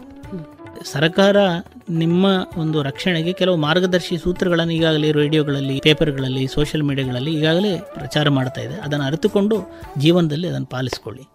ಕೊರೋನಾ ಗುಣಪಡಿಸಲಾಗದ ಅಥವಾ ಮಾರಣಾಂತಿಕ ಕಾಯಿಲೆ ಏನೂ ಅಲ್ಲ. ನಾವು ನೀವೆಲ್ಲರೂ ಕೂಡ ಇದನ್ನು ಬರದ ಹಾಗೆ ತಡೀಬಹುದು. ಒಂದು ವೇಳೆ ನಮ್ಗೆ ಕೊರೋನಾ ಬಂತು ಅಂತ ಇಟ್ಕೊಳ್ಳಿ. ಕೊರೋನಾ ನಮಗೆ ಬಂದರೂ ಕೂಡ ವಿದ್ಯಾರ್ಥಿಗಳಿಗೂ ಬರ್ಬೋದು ಮನೆ ತಂದೆ ತಾಯಿಗೂ ಬರ್ಬೋದು ಅಜ್ಜ ಅಜ್ಜಂದ್ರಿಗೂ ಬರ್ಬೋದು ಇದು ಬಂದರೂ ಕೂಡ ಸರ್ಕಾರದ ಮತ್ತು ವೈದ್ಯರು ಹೇಳಿದಂತೆ ಅವರ ಮಾರ್ಗದರ್ಶಿ ಸೂತ್ರಗಳನ್ನು ಮಾಡಿಕೊಂಡು ಟ್ರೀಟ್ಮೆಂಟ್ ತಗೊಂಡ್ರೆ ಕೊರೋನಾದಿಂದ ಖಂಡಿತ ನಾವು ಗುಣಮುಖರಾಗಿ ಬರಲಿಕ್ಕೂ ಸಾಧ್ಯತೆ ಇದೆ. ಹಾಗೆ ಕೊರೋನಾ ಒಂದು ವೇಳೆ ನಾನು ಬಂದುಬಿಟ್ರೆ ಅಥವಾ ನನಗೇನಾದರೂ ಹೆಚ್ಚು ಕಮ್ಮಿ ಆದರೆ ಇದು ನಾನು ಯಾಕೆ ಹೇಳ್ತಾ ಇದ್ದೇನೆ ಅಂದರೆ ಕೆಲವು ಸೂಕ್ಷ್ಮ ಮನಸ್ಸಿನ ರೋಗಿಗಳನ್ನು ನಾನು ಇತ್ತೀಚೆಗೆ ನೋಡಿದ್ದೇನೆ. ಅದರಿಂದಾಗಿ ಅವರ ಆತಂಕದಿಂದ ನನ್ನಲ್ಲಿ ಬಂದದ್ದು ಉಂಟು. ಹಾಗಾಗಿ ಕೊರೋನಾ ಬಂದರೆ ನನ್ನ ಜೀವನ ಹೋಯಿತು ಅಥವಾ ಬಂದರೆ ಏನು ಮಾಡೋದು? ಈ ಪಾವು ಬೇಡ. ಒಂದು ವೇಳೆ ಬಂದರೆ ಅದಕ್ಕೆ ಬೇಕಾದ ಟ್ರೀಟ್ಮೆಂಟ್ಗಳು ಅದು ಹೆಚ್ಚಾಗದಾಗೆ ಉಲ್ಬಣದಾಗದಾಗೆ ನಿಮ್ಮ ಜೀವವನ್ನು ಕಾಪಾಡುವ ಹಾಗೆ ವೈದ್ಯರು ವ್ಯವಸ್ಥೆಗಳನ್ನು ಮಾಡ್ತಾರೆ. ನಾನು ಅದರಿಂದ ಗುಣಮುಖವಾಗಿಯೂ ಬರಬಹುದು ಹೇಳುವಂಥ ಸಕಾರಾತ್ಮಕ ಮನೋಭಾವ ನಿಮ್ಮಲ್ಲಿರಲಿ ವಿದ್ಯಾರ್ಥಿಗಳೇ ಹಾಗೆ ಪೋಷಕರೇ ಕೇಳಿದರೆ ಯಾವುದಕ್ಕೂ ಕೂಡ ಕೊರೋನಾವನ್ನು ಹಗುರವಾಗಿ ಉಪೇಕ್ಷಿಸಿ ನಾವು ನಮ್ಮ ಜೀವನವನ್ನು ಮಾಡೋದು ಬೇಡ. ಜಾಗರೂಕರಾಗಿ ನಮ್ಮ ಇನ್ನು ಮುಂದಿನ ದಿನಗಳನ್ನು ನಾವು ಕಳೆಯುತ್ತಾ ಈ ಕೊರೋನಾ ಮಹಾಮಾರಿಯನ್ನು ಹೊಡೆದೋಡಿಸುವ ಅಂತ ಹೇಳುವಂಥದ್ದು ನನ್ನ ಸಂದೇಶ. ಹೌದು. ನೀವು ಹೇಳಿದ ಮಾತು ಸತ್ಯ. ಮುಂದಿನ ದಿನಗಳಲ್ಲಿ ಬರುವಂತಹ ಹತ್ತನೇ ತರಗತಿಯ ಪರೀಕ್ಷೆ ಏನಿದೆ ಅದರಲ್ಲಿ ಎಲ್ಲ ಮಕ್ಕಳು ಕೂಡ ಚೆನ್ನಾಗಿ ಬರೆದು ಉತ್ತಮ ಫಲಿತಾಂಶವನ್ನು ಪಡ್ಕೊಳ್ಳಿ ಅಂತ ಹೇಳುವ ಆಶಯದೊಂದಿಗೆ ಇವತ್ತಿನ ಕಾರ್ಯಕ್ರಮವನ್ನು ಇಲ್ಲಿಗೆ ಮುಗಿಸ್ತಾ ಇದ್ದೇವೆ. ಜೊತೆಗೆ ನಾನು ನಿಮ್ಮೊಂದಿಗೆ ಈ ಒಂದು ಸಮಯವನ್ನು ಕಳೀಲಿಕ್ಕೆ ನಮಗೆ ಅವಕಾಶ ಮಾಡಿಕೊಟ್ಟಿದ್ದೀರಿ. ನಿಮಗೂ ಕೂಡ ಮತ್ತು ಪಾಂಚಜನ್ಯ ಈ ಒಂದು ರೇಡಿಯೋ ಇದಕ್ಕೆ ಕೂಡ ಧನ್ಯವಾದಗಳನ್ನು ಹೇಳ್ತಾ ಕೇಳುಗರಾದ ವಿದ್ಯಾರ್ಥಿಗಳೇ ನಿಮ್ಮ ಪರೀಕ್ಷೆ ಚೆನ್ನಾಗಿ ನಡೀಲಿ. ಇವತ್ತು ನಾವು ಮಾತಾಡಿದಂತಹ ವಿಚಾರಗಳು ನಿಮಗೆ ಒಂದಿಷ್ಟು ಉಪಯೋಗಕ್ಕೆ ಬರಲಿ ಅಂತ ಹೇಳ್ತಕ್ಕಂಥ ಆಶಯದೊಂದಿಗೆ ನಿಮಗೆ ಪರೀಕ್ಷೆ ಮತ್ತು ಮುಂದಿನ ಜೀವನ ಒಳ್ಳೆಯದಾಗಲಿ ಅಂತ ಹೇಳಿ ನಾನು ಕೂಡ ಹಾರೈಸ್ತೇನೆ. ಧನ್ಯವಾದಗಳು ಸರ್.